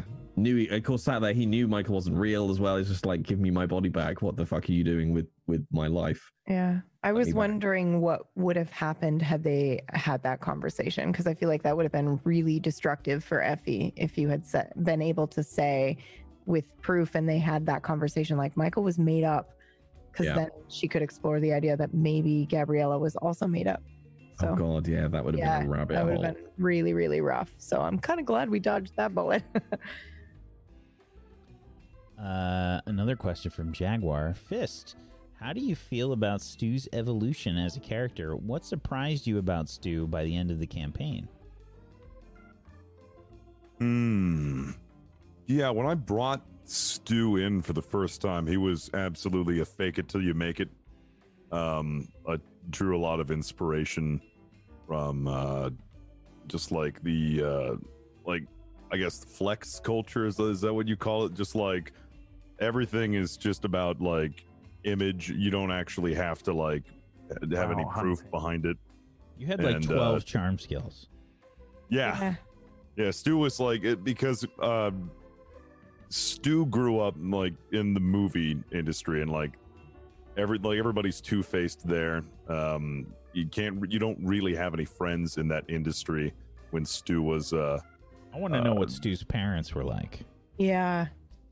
yeah, you know, I haven't even thought that far into know, like- life. What was Stu's relationship with everybody in the beginning? Was he thinking like everyone was going to act the way he did or the way everybody did in Hollywood or He didn't trust anyone. Yeah. Um because like his entire life, um he was just like raised not to trust anybody. Uh like in, in the industry it's like everybody will only use you for personal gain and you should on, you should only be looking out for numero uno and that's yourself. And I think it was um it was like further proven after the Blance over that even his own ex-wife was in on this horrible Oh man, what the fuck? devastated him after he had like a heart to heart with uh, Honora. We cared for very much. Honora was Flanagan's manager and like helped, you know, keep things organized for him. Uh, granted, when Stu left for this thing, that was his decision. It was very selfish to kind of blow her off, but he didn't think it was going to be two years Yeah. uh, that he'd be away. But yeah, after you know having the heart to heart with his ex, uh, and then finding out that she was with Blanson, his sworn enemy, and she was very aware of this fact, and then also played into a horrible prank that made him look like an idiot. Perfect way to destroy Stu. His ex-wife knew exactly what to do to like ruin Stu and just hit him where it hurt. So uh, that I mean, he was after that like he knew like okay, well, screw these people in my life like they they will like they will always see you as somebody that they can uh, that they can toss aside and like they just use you. Well, look when Stu looked back on, you know, his core group, uh, all of his friends, um, he had a he had a had a change of heart and like opened up and actually started to develop trust within the group because he knew, like through all of that, he could have been thrown on under the bus uh, by anybody in uh, in the group, but everybody stuck together as a team. So I, I guess uh, what really uh, came out of that experience in Mars is that Stu finally learned that he could trust, uh, like finally knew what it was like to have real friends, friends that wouldn't abandon him or use him, friends that would love him unconditionally And and not support him. frenemies. unco- yeah, exactly. So And he also went on to do something very real. Like he he went on to do something that saved everyone, impacted everyone, and is very and is the opposite of the falsehood. So much of his was- life has been fake. Yeah. Yeah. Yeah, he's Yeah. been giving in to all this clout hunting and these fake numbers online and all that stuff. And then he went on to do something j- maybe no one will ever really know about it, whether Yeah. they read his book Mhm. and believe it and all that kind of stuff or whatever. But he went on to do something that had an extremely important and real impact. So it's kind of Yeah. interesting as well. Um, I It also so it also I, shined through during your the memory wipe right after too. It's because you were still uh, you were still Flanagan, who is still trusting this group of people, though he's having a very hard time figuring out why. There was still in the subconscious he had to, which was super cool. 'cause Yeah. It still kind of showed to showed the character and growth that he made on Mars. Yeah. And touching back on what Brad said, I, I think it was cool that yeah, Stu was achieving all of these great things, like finally he like make doing something real, but he was doing with friends that he genuinely cared about. Yeah. Like versus like he works on like a big movie. If he had gotten that big movie with uh Blanson and uh Bernie from Burning Winds, uh it wouldn't have been it would I I think Stu would have really felt like it wasn't worth it. Like getting like all the like getting what he wanted but not sharing it with the people that he cared about because who knows when like bernie would throw him under the bus or blanson would throw him under the bus like you know genuinely doing something real with people he really cared about uh, i think also had a big impact It's like the real fulfillment of it, as opposed to the false fulfillment of what you think is what you're after. This, yeah this is I all these Hollywood stars or whatever. envisionable hit the nail on the head. And uh Captain Shiro as well. Stu should go on to create his own line of spandex clothing. Envisionable says Flandex. Landex. That's amazing. Yep. Do you think, and obviously we're we're not saying that this is canon or anything, because I think none of us have spoken to each other about what we think happened after. But if they did go somewhere together, do you think they stayed together? I don't think they have a choice. The thing with the ending is, realistically, they're still on the run, probably forever. You know, like we're wanted by both the Union and the Aunic, pretty much, regardless of what we came out of that looking like or with. Yeah. You know, we still had to. Like we we wouldn't. I don't think we would have ever had the the happy ending of everyone goes to Earth and settles Yeah. down and buys a little house and Yeah. chills out. Yeah. I think we're still kind of on the run. I think we probably turned into the the um uh the mercenary gr- crew. Yeah, that's what I was thinking more too. Likely, yeah. Like I saw them kind of on a ship together and, you know, just on the run, but space is vast. So I imagine they could kind of get away and Season two would be way through, you know. Firefly. Benefactor Yeah, is yeah, yeah. Dr. Zephyr paying mercenaries to keep his to keep uh, the heat off his back so he can continue doing in this firmament work and I have to publish my licensing for all of this theory.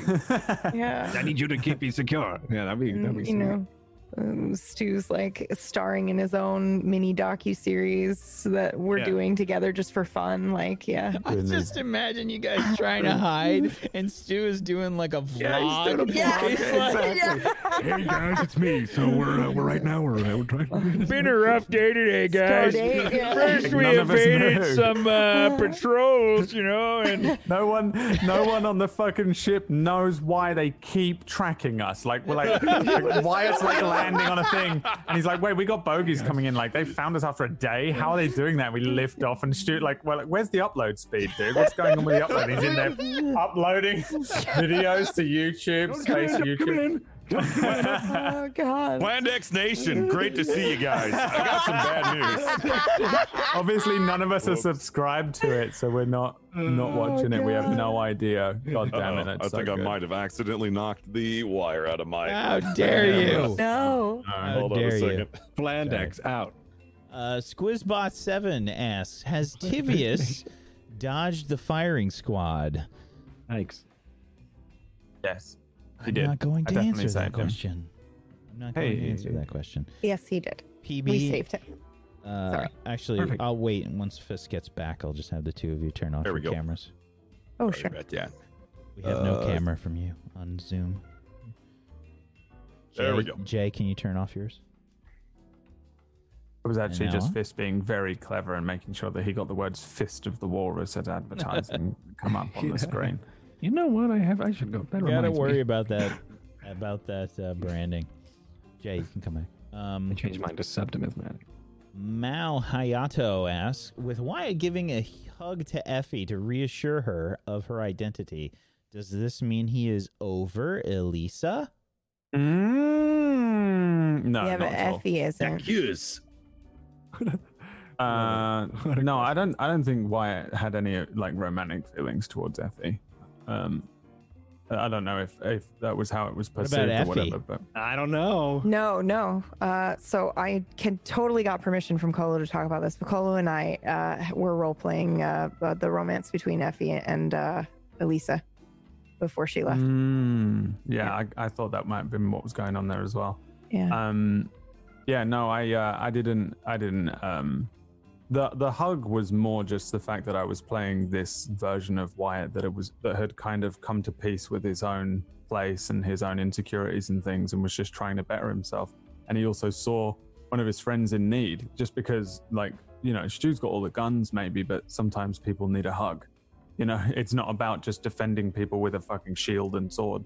Um, sometimes you've just got to defend people and Wyatt was very conscious of it because he was there when um, uh, Effie was convinced to come back, right? And so he felt slightly responsible for making sure that she felt safe and secure and okay. In being back and out, and all of this stuff then started to pile on on top of that for Effie as well. And I think Wyatt could see that because I feel like he felt like he had just come out of it as well. Obviously, everyone did, but Wyatt was on the last ones as well.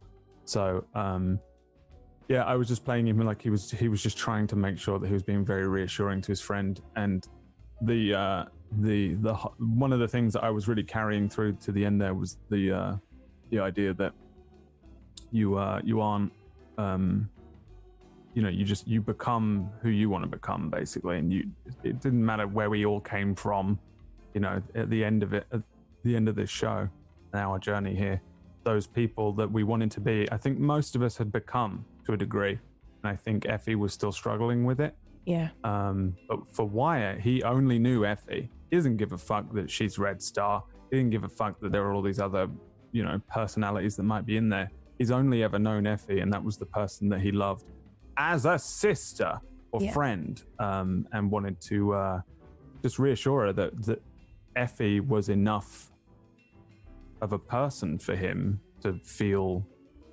you know, she doesn't need to feel like she needs to you know recede into herself like she was doing kind of thing.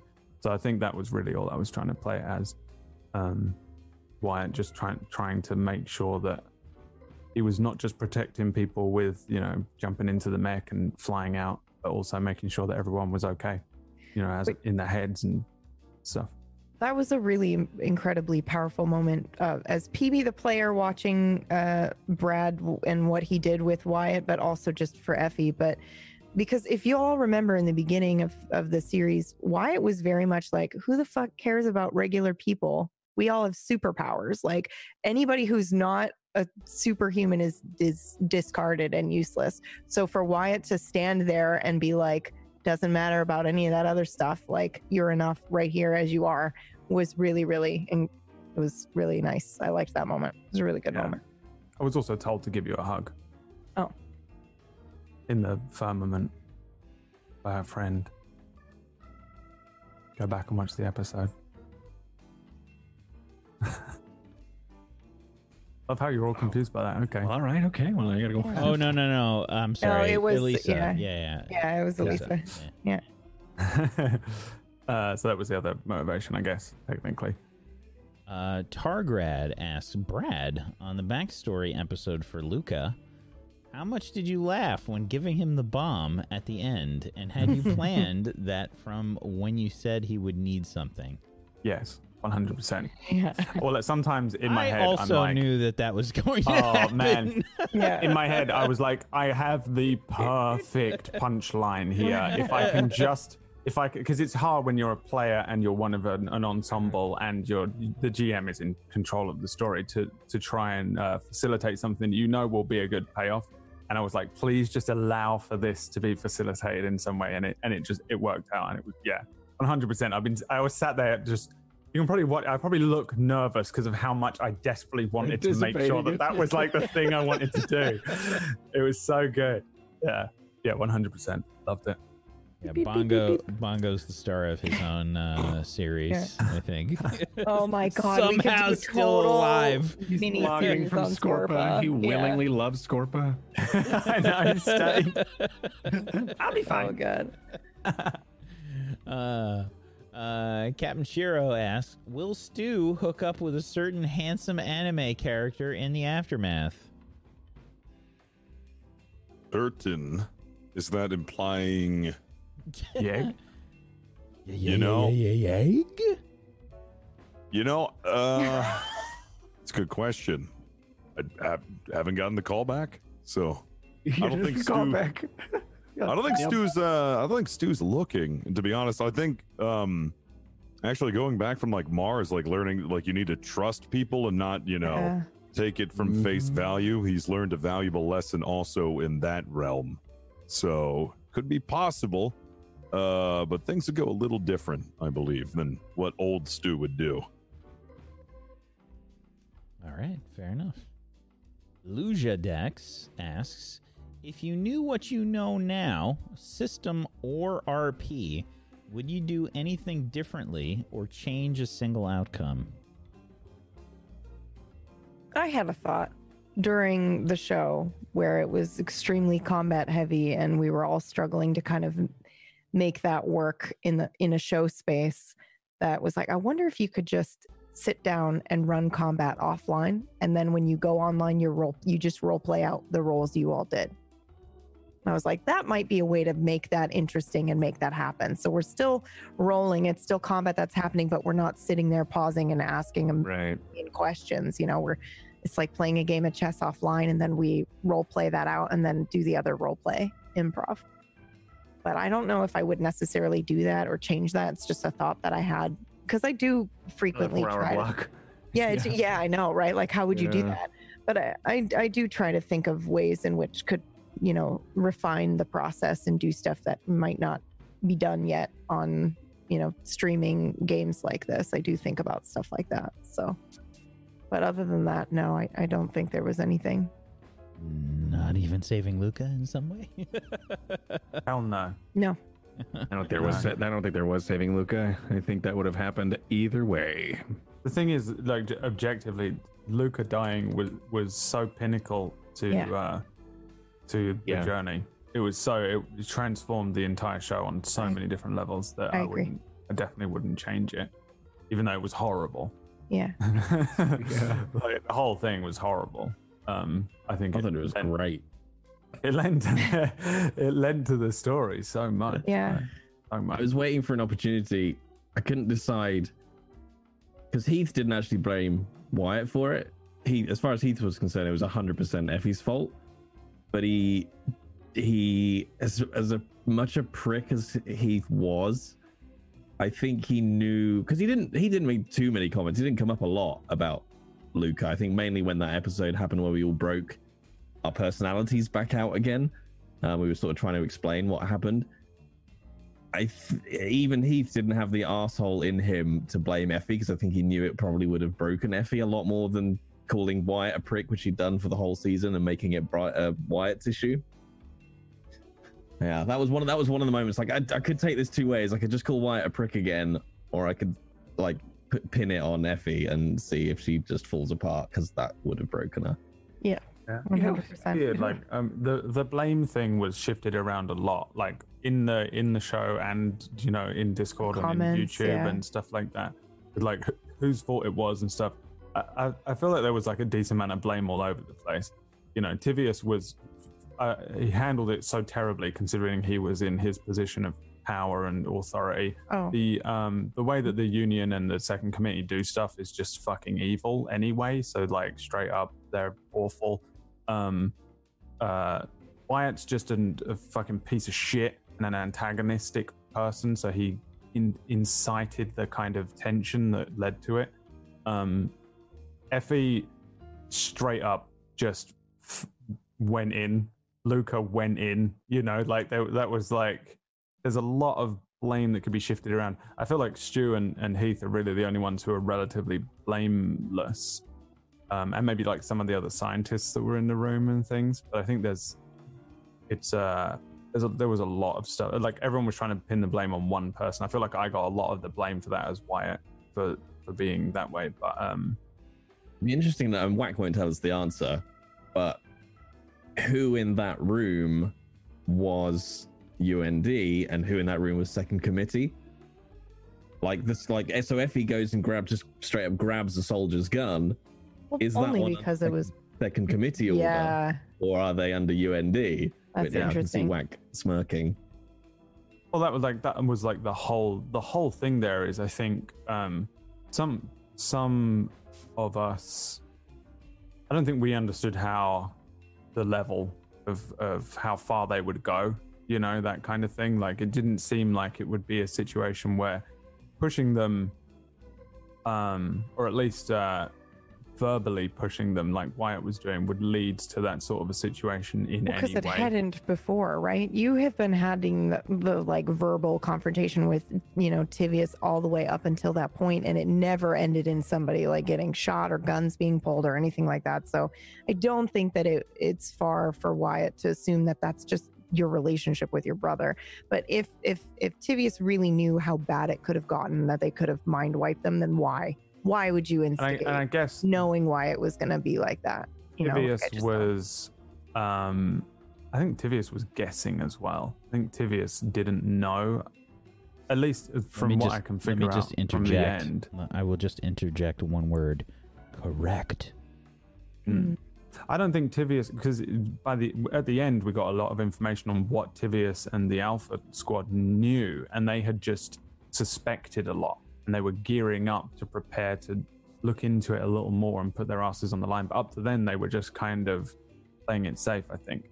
Um, so it it still seems strange to me the way Tivius was being Tivius being heavy handed and like kicking the chair out from under Wyatt would was Yeah. absurd.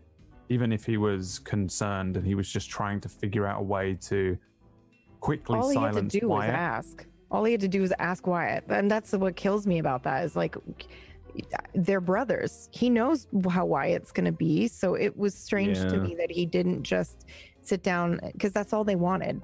The The conversation prior to was like, "Will you help us? We'll give you guys anything you want." And then the very next situation is like, "You guys are soldiers, and I'm going to like start screaming at you, and you're civilians, and you've never been in this situation before, but Yeah, now you it are." and Was, So it was it very, was very crazy. normally I don't really talk very, about very. I don't like to talk about like what happened Hmm. after and that kind of thing, but I will address this.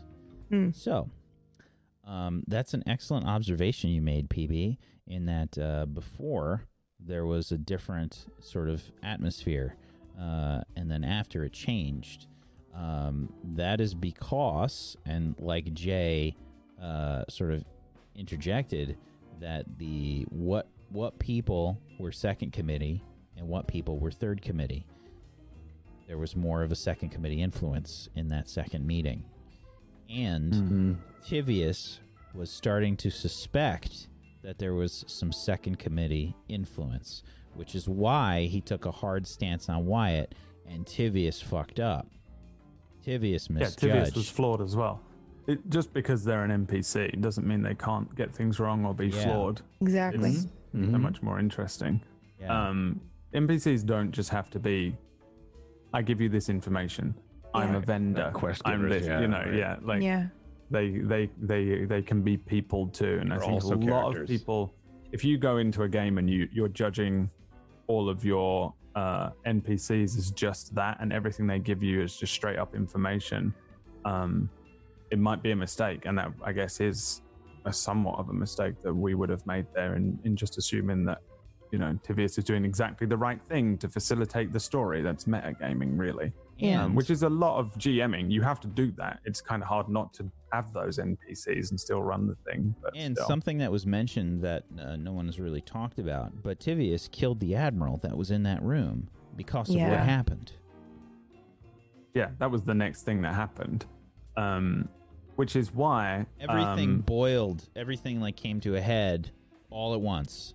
Tivius had these suspicions. He was trying to do what he thought in the moment would be the the way that he could convince the second committee that he could be possibly get these people into line and Yeah. he couldn't communicate everything that he wanted to communicate uh, in the situation so everything just fucking interacted with each other and got too fucked up to to work it was it's a it's an it's a it's one way to shut wire up is to just embarrass him, you know, like kick the sh- the thing out from under him and embarrass him. It might have worked. There's definitely a version of Wyatt that would have been like, "Fuck this," you know. Um, but um, and and I had Wyatt. By the way, Wyatt's blame was on Tivius there. Um, pretty much up until the moment that he worked out that he'd killed the admiral straight after that incident had happened um, because I accidentally blinked over to the, the room he was in to get that information afterwards. So up until then, Wyatt was pretty confused with Tivius because he he pretty much blamed himself, even though out of character I don't really blame Wyatt, but in character Wyatt totally blamed himself for Luca like entirely. Um, but also had a lot of blame pinned on Tivius for that situation until that moment, I think. I had the same same thought. PB thought it was Tivius either either that he just got caught up in the rivalry of his brother in a moment and kind of like lost his what he was supposed to be doing. Or I, I did kind of think maybe he did it on purpose, knowing why it would escalate decisions so he could see who was on what side in that moment. And, and we just got a casualty uh, by mistake. And then uh, but Effie blamed herself 100%. So yes, if if uh if Heath had blamed Effie, she would have just like been crushed. Yeah, it was crazy. It was a supercharged episode emotionally and everything. It was it was wild. I was like I was fucking frustrated in the real world. Like you know, like sometimes I just I'm like, oh man, that was crazy, and then we end the episode, and I'm like, da da da da da, I'm gonna get some dinner. I, I held on to it for a bit. I was frustrated and confused. I didn't know what was Lead going on. yeah. Couldn't Yeah. work it out. It was really hard to uh, to get my head around for a little while. Um, I still think it was absolutely should have gone. Like I'm I'm happy it happened. You know, at the time I was scared and confused, in and out of character, and just like I had no idea what was going Brad on was- or what had happened. And Brad was pretty upset. I mean, because he was like, he. I think you messaged me too. Like, I'm so sorry if I just fucked up everything that you were gonna do. I always feel like I ruin campaigns, and I get really worried that I role had played to- in because you were just trying. I saw it as like out of character. I saw Whack trying to give me quest. you know, he just had an NPC Yeah, being like, "I'm an all saw that admiral, a little and I'm bit, here to give you this quest." And I was like, "Well, in character." Wyatt hates you the most. You're the ad- you're in charge. He No. hates you the most out of everything. He's an authority figure telling him what to do. Like I was like, man, I have I feel myself going, I have to say this in character now, fuck you. And I was like, oh, fuck, here we go.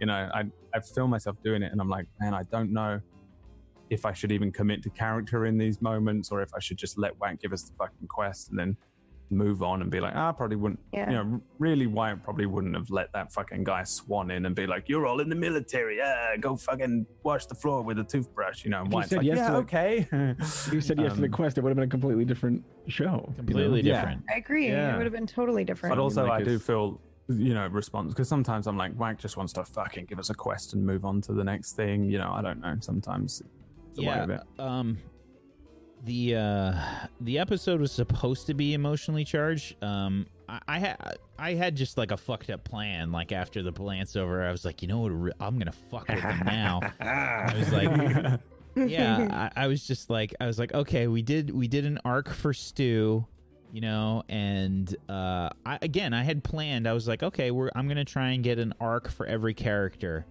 um, in into the show, and um, I ha- you know I had a different plan for the way that things were going to go, which I won't talk about. Um, but uh, it was supposed to be like a much less intense version of what was happening originally, and um,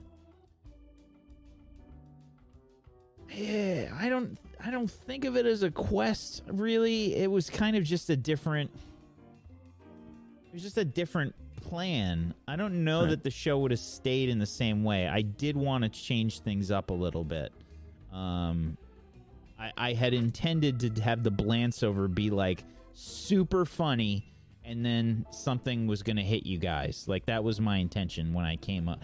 As soon as I thought up the Blanceover, I was like, number one, this is gonna be fucking hilarious. I wanted to do Weekend at Bernie's. So Mhm. bad. I was praying so hard that you guys good. were gonna take Bernie and try and go so on a fucking adventure. Yeah, I was yeah. like, please, yeah, so please make this weekend at Bernie's. Uh, it was, I was, uh, I was praying so hard. I was like, please just take him from the fucking bathroom and go and do, go around. bring him to the fucking movie studio and just have fucking hijinks ensue. I was so ready for that. Um, and uh, it, it let me down. You, you all let me down completely. I, I, And so I- he you know, killed Luke. I was all for it. trying so to- I killed convince that killed. Luca. that was it.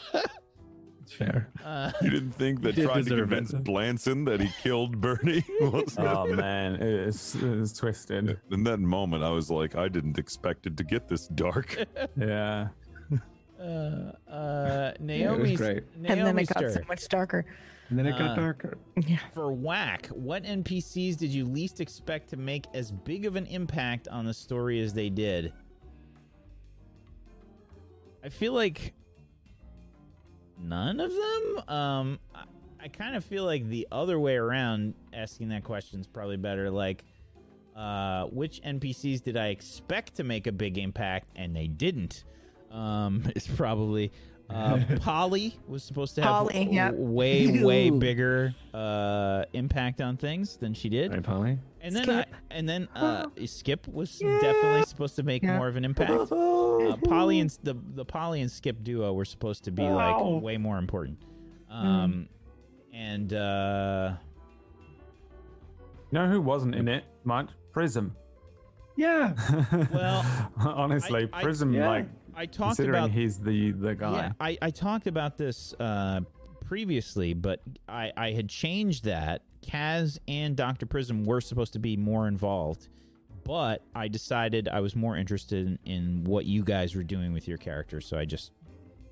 I just. I, I do didn't- think um I feel like I've spoken way too much, but uh I will say that I think one thing about this that is that really stood out to me is that every NPC that you did present to us had a fucking good reason to be there and impacted perfectly. Like it you did there were no like throwaway NPCs, no no fuck around things, you know. I mean I'm, Mm. I'm sure there were little side element like yes sir and then they walk off, but every uh, one of your main NPCs when they were presented to us had a reason and and put us somewhere you know not necessarily just being like a quest giver like i was saying before but they did something they all had an impact on us or the story in such a way that they that none of them are really forgettable like they all were there for a reason they served a purpose whether it was the purpose they were intended for or not um So yeah, Can it I was. just make a good, GM um, comment there? Because I know there are a lot of people that will. That's because Whack played it. Uh, all of his NPCs reacted Reacting. to what the players were doing. And a lot of GMs will have your NPCs like either deliver and doing something and acting, but they're not really truly reacting to what the players have done It's or so great. said. They feel like real characters, just like we're Mhm. we're sitting here on these characters that we've played for weeks on weeks on weeks and weeks. And Whack presents us with one that feels like the same thing. Like they come in and they go, "Oh, I am this person. I'm real. You know, I am Estefania. I am um, the the Red Star. You know, this is the AI thing. You know, like you're like, what the fuck? They they seem very real, and but every one of them was important as well, um, which is uh, pretty pretty impressive. Thank you. I I um I enjoy playing. I mean, you know, you you know me. You, you you know I like playing a variety of different kind of characters and whatnot. I have a lot of fun doing it. Um, one of the that's honestly one of the most enjoyable things for me as a GM is just coming up with NPCs that fit in the situations. Um, I build a lot of them off of what you are doing. Um, you know, I am very reactionary with the NPCs. Um, I'll come up with general ideas and just see how I can fit them in based on what you do so that it feels natural. I feel like a lot of times that's um, what I spend a lot of prep time on um, is just thinking about those things. Yeah. Um, because again, I, I, I was really trying to make your characters the focus, and um, I wanted to enhance your characters and through with the NPCs. Like the NPCs were tools to enhance your characters. That's a better way to say it. Um, Commander Strax, did they really kill the Blue Orion? If yes, how is the firmament still existing? Great question. I'm not answering. Commander Strax, to everyone, what question would you have expected or hoped to come up because you would have wanted to talk about that, but it was not asked? How big is What mine? a great question. A great Ask question. me. Oh, I'm kidding. But seriously. Uh, I don't really have any questions that I hoped or wanted to answer. Whatever. Were there any? I, I, th- I'll I say something. Why not? Uh, there's only two bits that I, I wanted to say. One is, okay, is who was the inspiration for Heath? Because Heath, I will say this to Whack, changed the second he came out of the tube from who I was going to play. Literally. I like he Heath Welcome. was supposed to be. Yeah. like from uh like from the A team. Howling Mad Murdock was the inspiration for Heath Oh, uh, but he very quickly turned into a really asshole, grumpy version, vice, vaguely violent prick version of Howling Why? Man Murdock. what Because- changed him? I just was responding to The the, events, input that maybe? Mike was giving Yeah. me. Yeah, it's just the events. Like, Yeah. Like even like Watch your Howling Man friends blow Murdock. up. If he, yeah, I, like I wake up, my friends are being killed. There's some prick with a rifle, and it just kind of, you know, it's like yeah. I, I hate to, to use this term, but like, even like when if I get a script for a game or something, we say what once you get a character up on its feet, it suddenly becomes something different immediately. And as soon as I was like Heath walking around, I was like, oh no, he's got he's got more swagger and he's a bit grumpier and he I can't be fucked with any of Because it's because you were woken up mid sleep. You were we. Yeah. I was Heath gr- yeah, just- that's Heath it. is just on the wrong side of the bed. That's how you portray him. The whole entire thing is just him nap. waking up from just this horrible, like I was. What is this? And just having that that that grumpy day. Yeah. How you I think presented Heath for. But that, that's really you know, cool. You know how you're you know how you're shifted as told when you're little, like don't make that face. It'll stay that way. That's what happens when you're when you've got the serum. You woke up on the wrong side of the bed and it just stuck. Yeah. Uh-huh. He also woke Yeah. up with a tube hanging out of his. Yeah, there was that. Groin. Groin which is what I tube. will be remembered for till the end of time. So thanks for that. Um, because yeah, I think as well, like w- from what I'd seen of ZBO before, and then just just diving in, like he was he was supposed to have like all these weird ticks. Like I wanted him just to be like, all right, we've got to go down to the hangar bay. Half past two, pound of cheese. What? Like as a complete side effect of like that's what the serum had done to him. It just messed him up a little bit. So he was Yeah. constantly, like, but then as the like the tone shifted that. slightly, I was like, that that would have worked, but it would have been very different, and I think would have got quite tiring after one or two episodes of it. So I was like, let's bin that. Um, So he he completely was a fly by the seat of my pants. Really, every episode, just like I didn't plan anything for him. I just went, well, let's just. I'll. Ju- I know what Heath is and what he does, so we'll just see what happens. This was your first like tabletop role playing sh- uh, uh, Yeah. show that you've been. was Was it your first first one. game as yeah. well? yeah. I've never played tabletop Nice. before ZBO. really. Good so job, that was great bud. to go into to Lancer. Yeah. That was super simple system for me. yeah, There's What? nothing you can't play now, though. Yeah, that's true. Yeah, I'm like an I 82 year old. What's roll 20? Oh, okay. well, that was good. Um, and the only other thing I was going to say is is because we had this discussion. I won't spoil too much, because but it was an amusing after show discussion after finale about Heath's uh, the end of Heath question Oh, mark. You is- should talk about that though. Yeah. what well, I the, think the, you what the should tell it. complete the complete Tell. misunderstanding. Yeah. Yes. It's Yeah. So- amazing. Yes.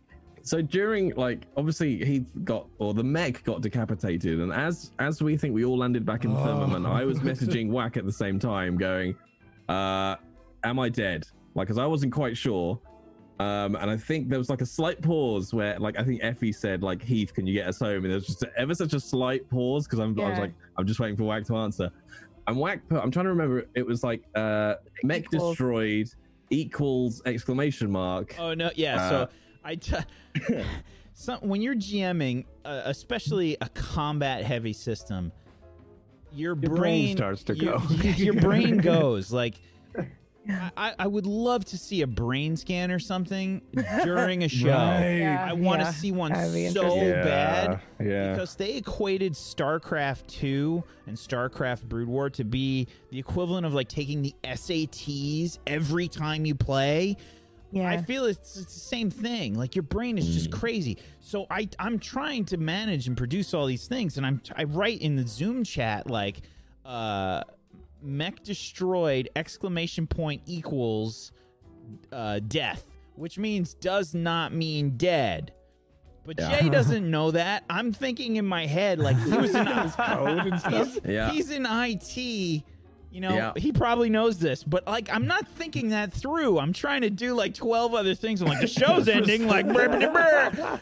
yeah so I just yeah. went, that must that must be a typo. That's that's got to be equals because the immediate thing was, despite the fact I worked in IT, I didn't use that language, so I didn't even know anyway. I was like, oh, okay, that's got to be a typo because we're But going. you don't have an Enigma machine hooked up with Zoom every week, just in case you need to pull something on the fly. So I was like, oh, okay, Yeah, I would've- I'll I play it wouldn't as dead. That wasn't meant either. Yeah. Yeah. Um, But I think what's I more thought I interesting is where there, that could too. go.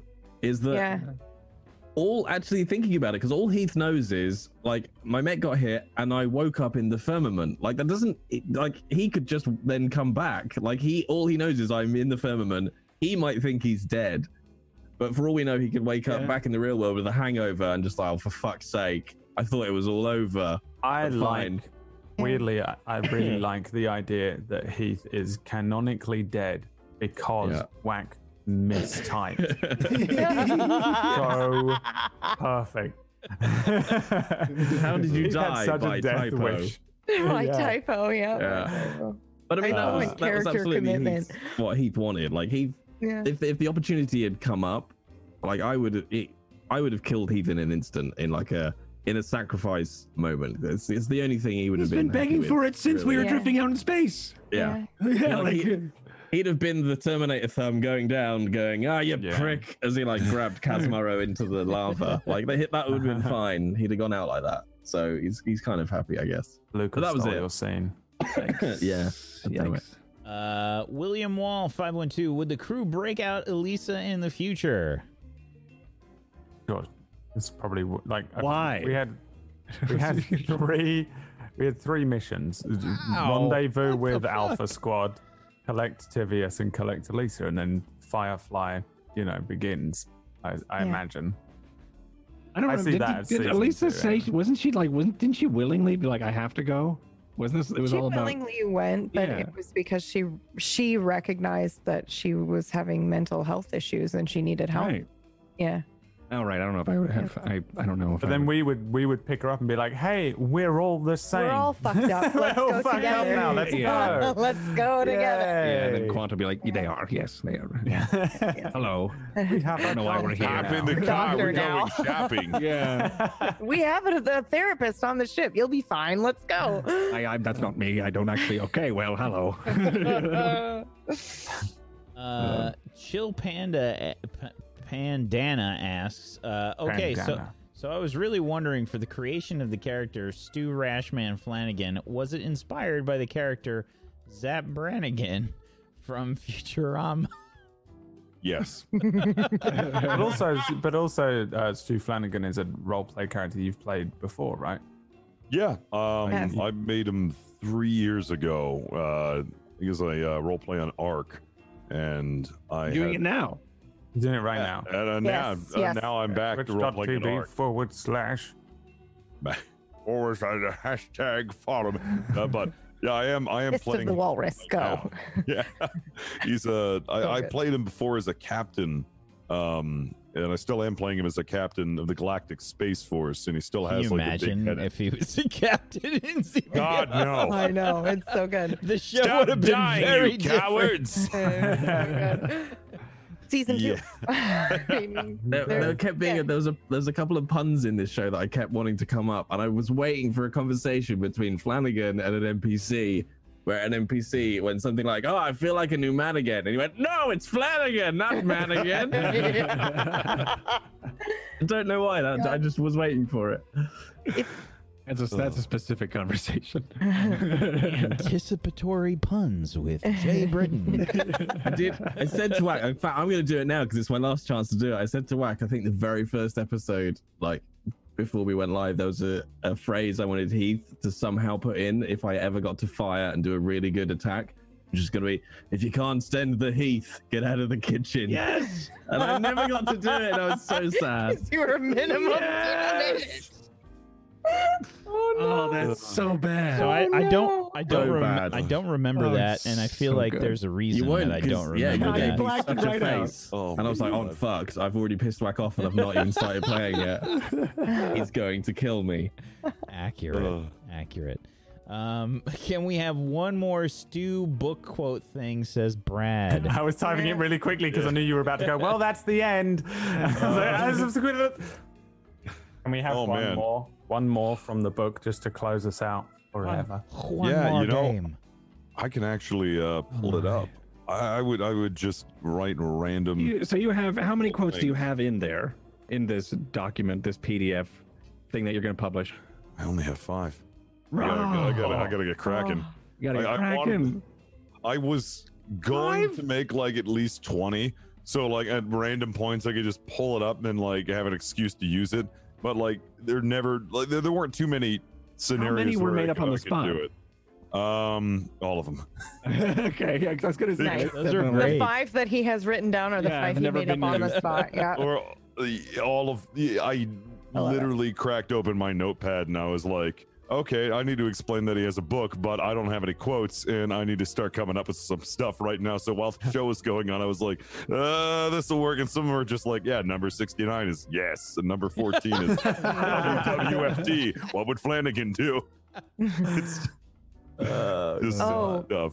Speaking of which, someone said, and I forgot to write it down, but somebody said that the this roundtable should be 101 ways to bullshit your way through a Lancer oh, campaign. oh Yes. my god. That was good. that was definitely my thinking throughout the entire thing. Um, yeah, uh, Shadow the Wreck God. Were Wyatt to ever roll triples at one point? Were were there plans how to move forward with that, or would he just bloop out of the show? I had Oh, zero yeah. plans for that happening. I'll be completely Also, honest. the rules changed for that uh, that mechanic halfway through.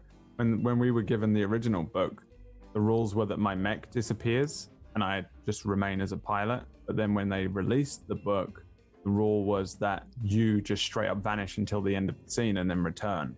I can't remember Oh, if okay. with or without the mech. So depending on when in the still campaign it happened, yeah, it would have been very interesting. I Could I you mean- imagine getting blinked out of the campaign and then halfway through they patch it and you're like, fuck. You uh, back in.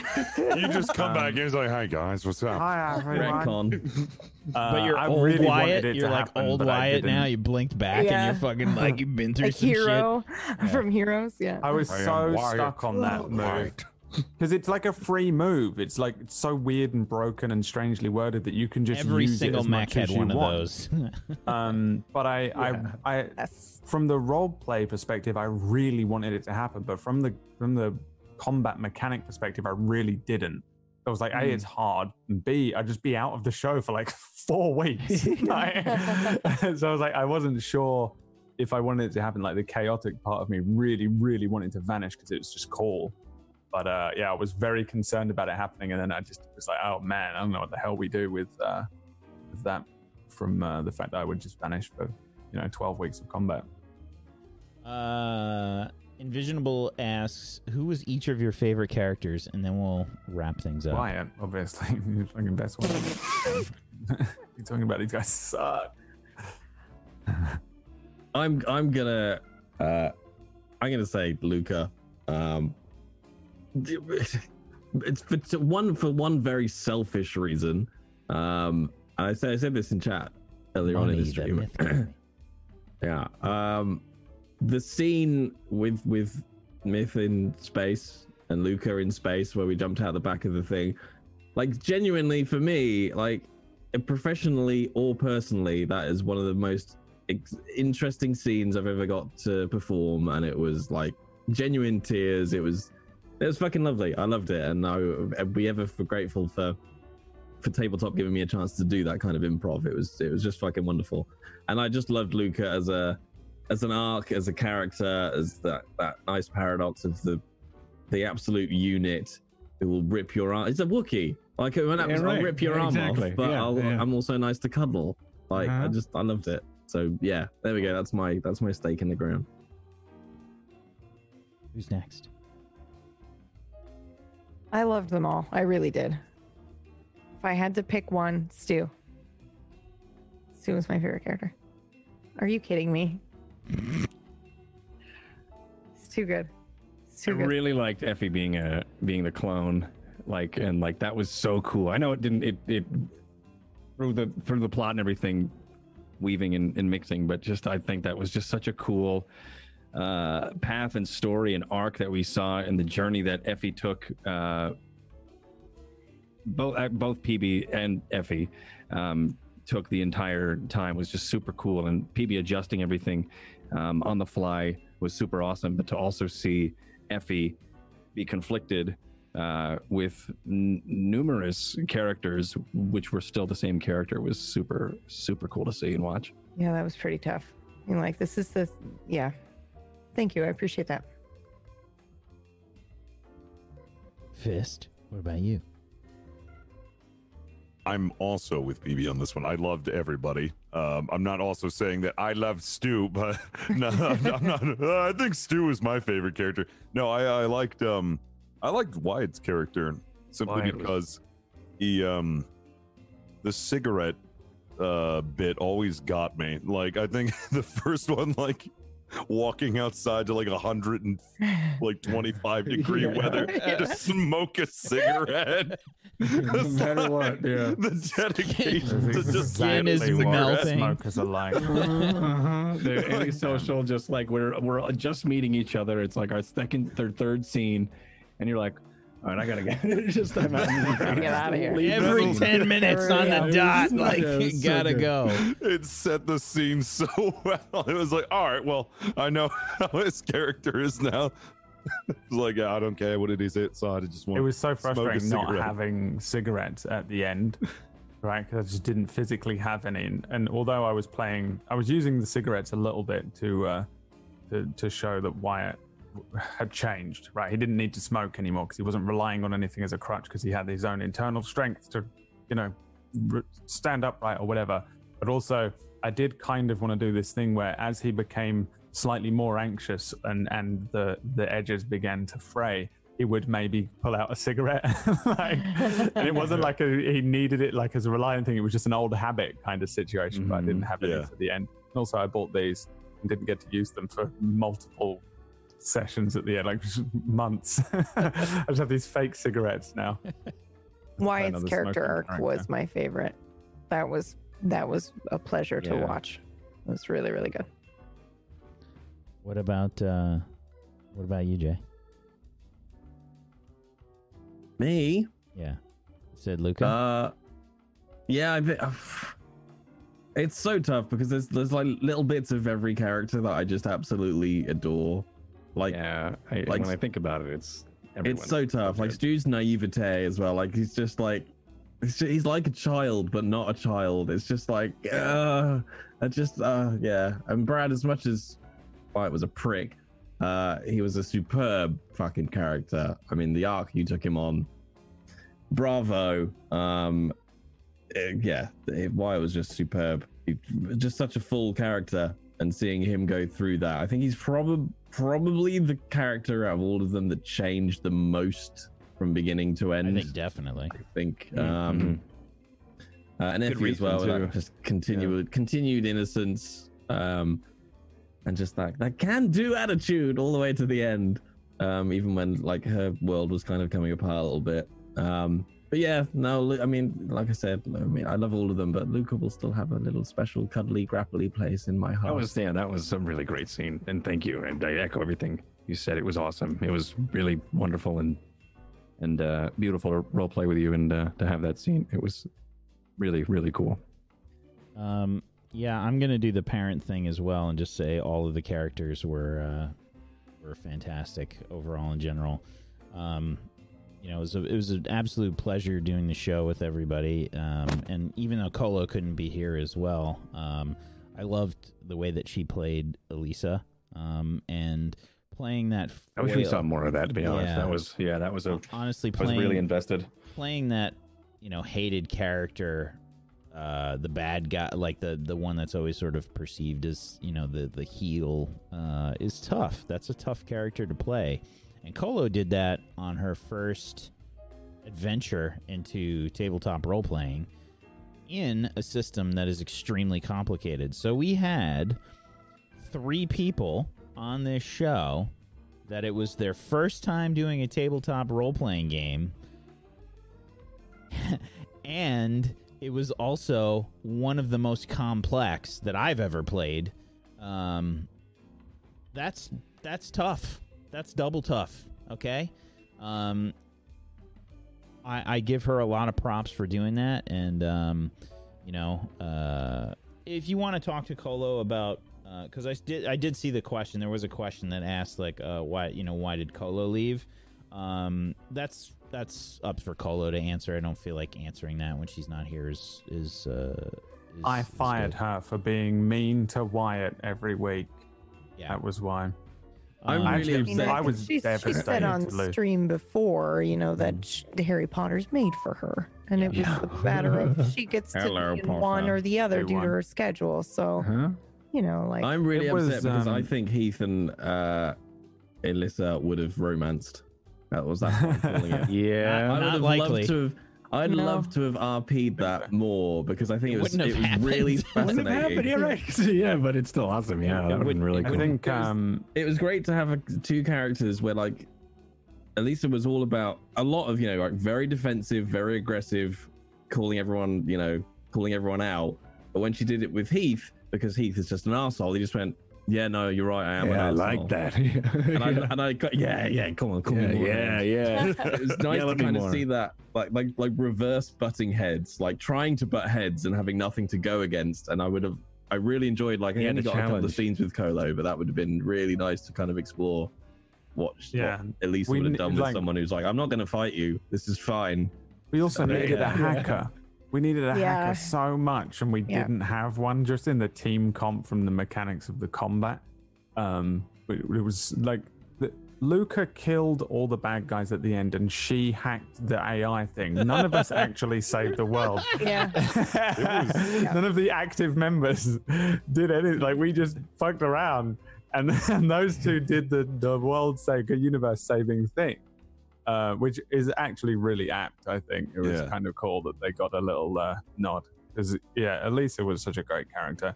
I was devastated to lose her because she was totally like my, my antidote character. I was like, Mm. oh fuck, I'm just unhinged now. You know, like I'm Yeah, unchained. I'm just fucking.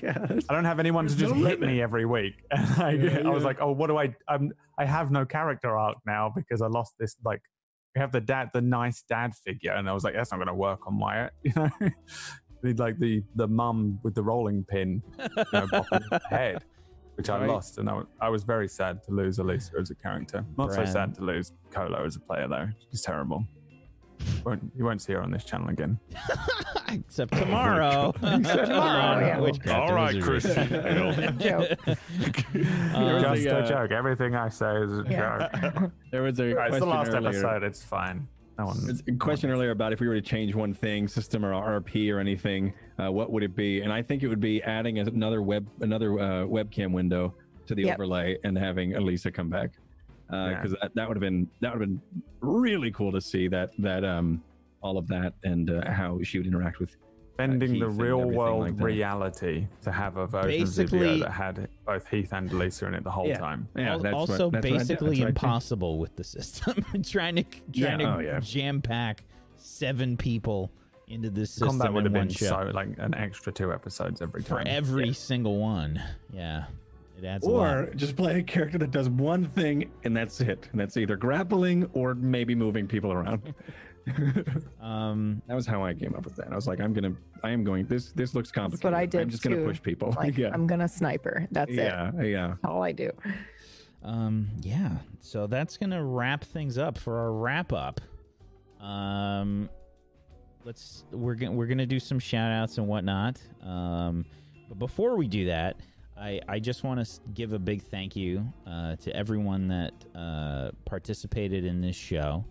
Um, you you are the the reason that the show was so great, and um, I, I really appreciate uh, how much effort you put into all of your characters, and um, it was it was really special. So thank you so much. Uh, thank you, Myth. Thank you, Fist.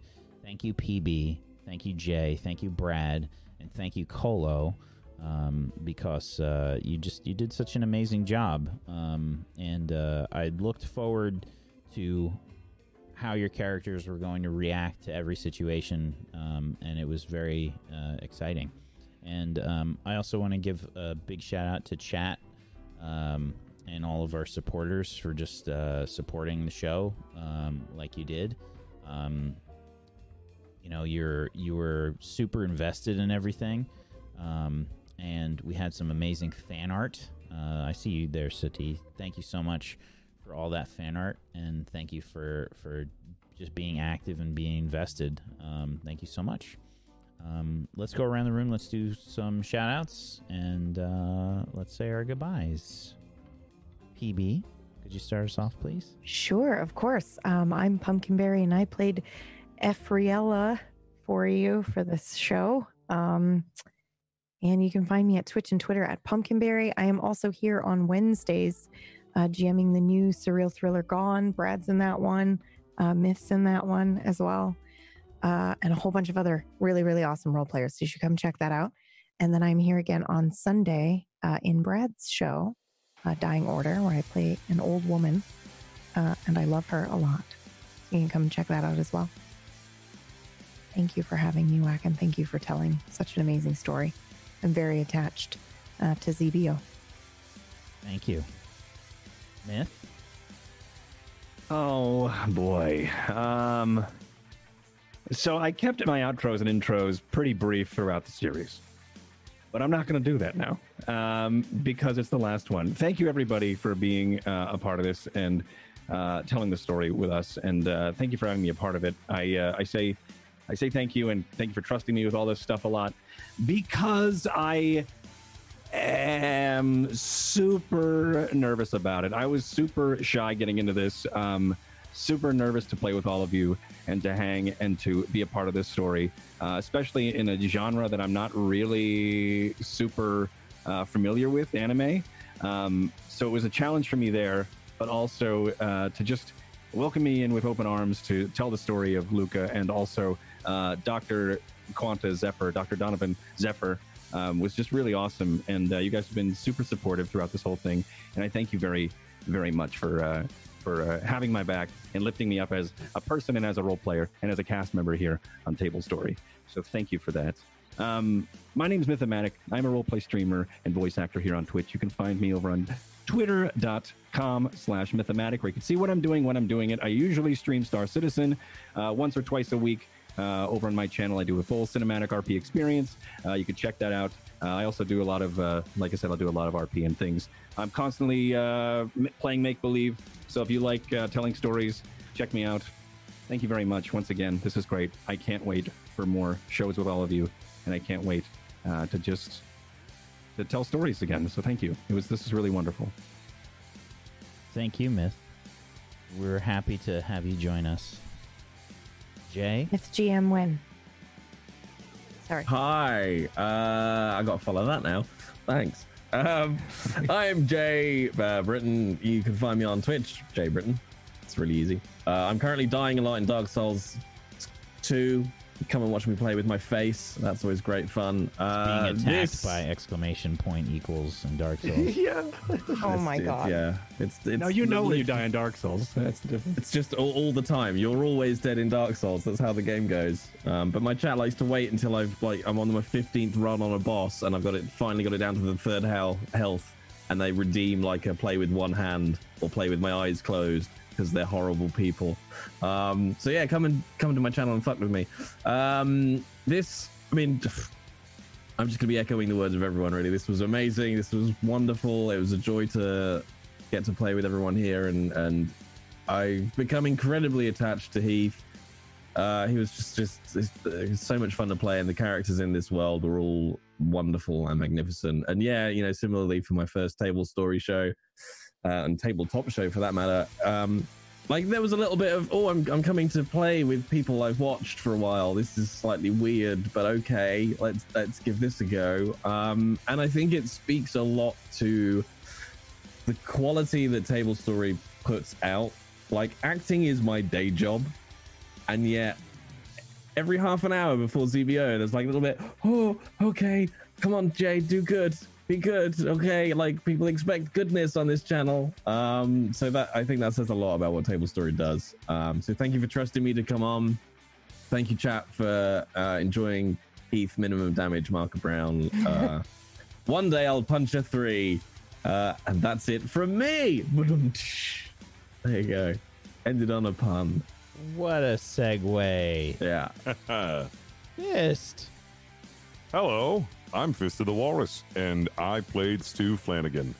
And uh, I'm very happy. Uh, about a year ago, Brad invited me uh, to this, and usually I'm not too too um, familiar with this sort of style of roleplay. I've done a lot of roleplay on just just open world survival games like Ark and GTA, but I can safely say after this, I am better for having been on this show and I'm very grateful to have met so many amazing role players and had a fantastic time being a part of the story and uh, just getting to know the community and uh, really getting a chance to broaden my horizons as far as tabletop RP goes and uh, say I'm sufficiently hooked to uh, this style of RP. It's been an amazing experience.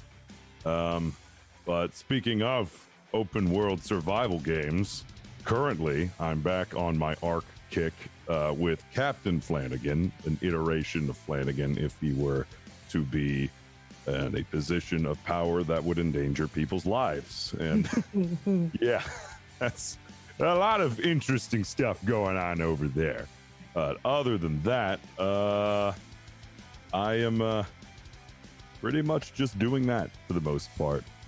I really will miss this. Um, I had a fantastic time. Thank you so much again for having me. And uh, thank you guys for watching and supporting.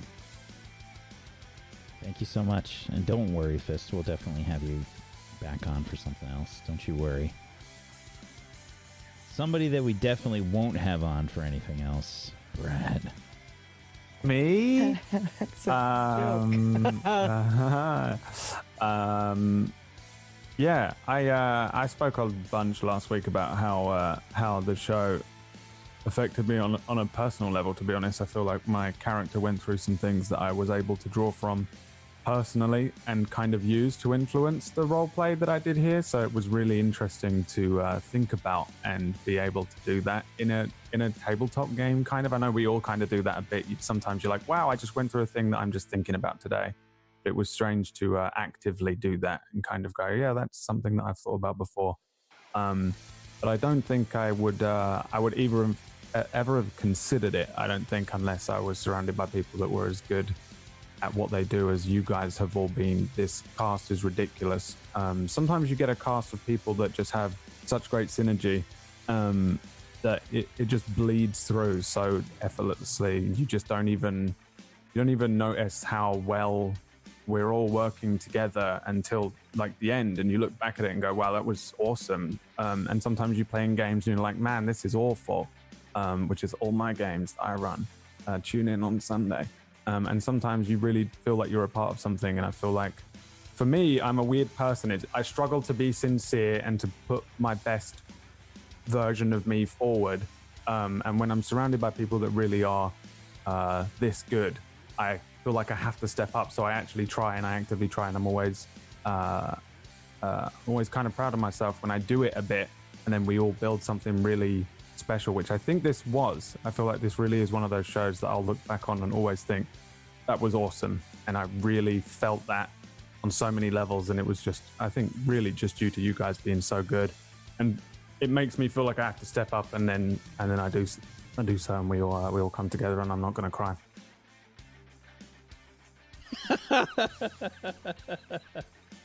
Hmm. Um, also, fuck you guys. no, it was. It was special, and I, I, uh, I, I, feel like there's been a couple of shows that I've been on where I go, wow, that has changed me and made me want to be better, not just in roleplay, but just as a human being. And sometimes I feel like uh, you get like really strong casts that really bring that out in me and, um, and maybe each other. I don't know. Um, and this really felt like that for me. Um, so I've, I've really enjoyed it, and I and I think uh, I think it came through the the screen because people really became attached to these characters, um, and I, I think a lot of it is that I think we all brought it, and it and it really was something that just naturally felt very strong, um, and uh, yeah, I'm gonna miss it. I'm gonna miss it. I don't. I I know Wax thing of like, no, I never do a season two and never push it and stuff, and I know Oh, I'm, I'm so badly. I'm always on side with that mentality, but I keep making the joke about season two because deep down I think I really I'm like just just it's okay, Whack. We can just break that rule once. One time, just Um, one time. Yeah, because sometimes you do have it, and uh, you do have a, such a strong cast and such an interesting show. Um, and yeah, it really was all thanks to me. So you're welcome, So- everybody. I, I would like to point out it was actually thanks to Brad and PB that this show happened in the first place.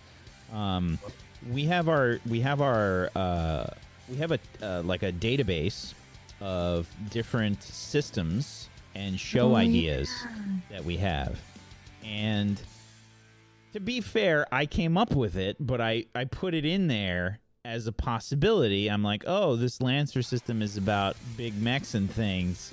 And then I just started screaming. I'm yeah, sorry. p- p- you know, and and I had like I have you know I have I always have a ton of different show ideas that are percolating, but um, Brad and PB were like, we need to do that one, and I was like, okay, let's do that one. I said, Yeah. this system is, looks pretty tough. I'm all okay. Let's do it. You know, uh, that's Yeah. kind of what happened. And Lancer blew us up as well at the beginning. So Yeah, thanks to the people yeah. at Lancer. That was huge. really did that was support our show. and just for being supportive and explaining the rules and coming Yeah. by and like helping us. They were very, very helpful. And quite a few people came from the Lancer community as well. Yeah. Um, so thanks for coming over and enjoying it. I know it wasn't very rules heavy. I think a lot of people were coming to watch it to learn the rules, and then we were like, "But Luca, I love him," and everyone's like, "What the fuck? Shoot something! Shoot something in the mech!" We were like- uh, yeah, it was. I don't know. It was- One it hundred was percent cool accurate. One hundred to have percent. Lancer uh, to have Lancer support the show. You know. Um, I'm Wax Steven. Uh, thank you, as I as I said before. Thank you to everybody that uh, participated, and thank you, chat, for being here. As always, we appreciate you. Thank you so much, and uh, yeah, I I really enjoyed this show a lot. Um, you know, uh, despite how difficult it was to, to, to run from a show standpoint, um, it heavily taxed me. After every single episode, I was annihilated. Um, I was just. I feel like I still was recovering like the day after. Uh, So felt- what you're saying is witchcraft and wizardry is about to blow up because you're not gonna have anything that's Yeah, if stopping you, if you yeah, if, if you were like, God, this witchcraft and wizardry show, dude, Wax Steven doesn't put any effort into that. Uh, it's just gonna get better. So, um, yeah, uh, my brain, my, Next week's episode of Witchcraft and Wizardry, they're going to be like, what the fuck? Why is this nominated for a real BAFTA? what has happened? um, but yeah, it was uh, it was definitely super challenging. But uh, every week was look forward to because of these wonderful people. So, um, thank you so much, and uh, yeah, I, I, I have nothing else to say. I hope you all have a wonderful rest of your Monday. And you make sure that you follow all of these wonderful people, please. Go follow them. They were fantastic. They were great role players. Make sure you follow Colo too. And um, and and go give them some monetary support if you can swing it. If you can't, then don't do that. Um, and uh, if you want to help support Table Story, check out our Patreon, uh, tablestory.tv slash pledge for that. Um, and yeah, we'll hopefully see you tomorrow for Witchcraft and Wizardry. Peace out. Have a wonderful rest of your Monday. Goodbye, everybody.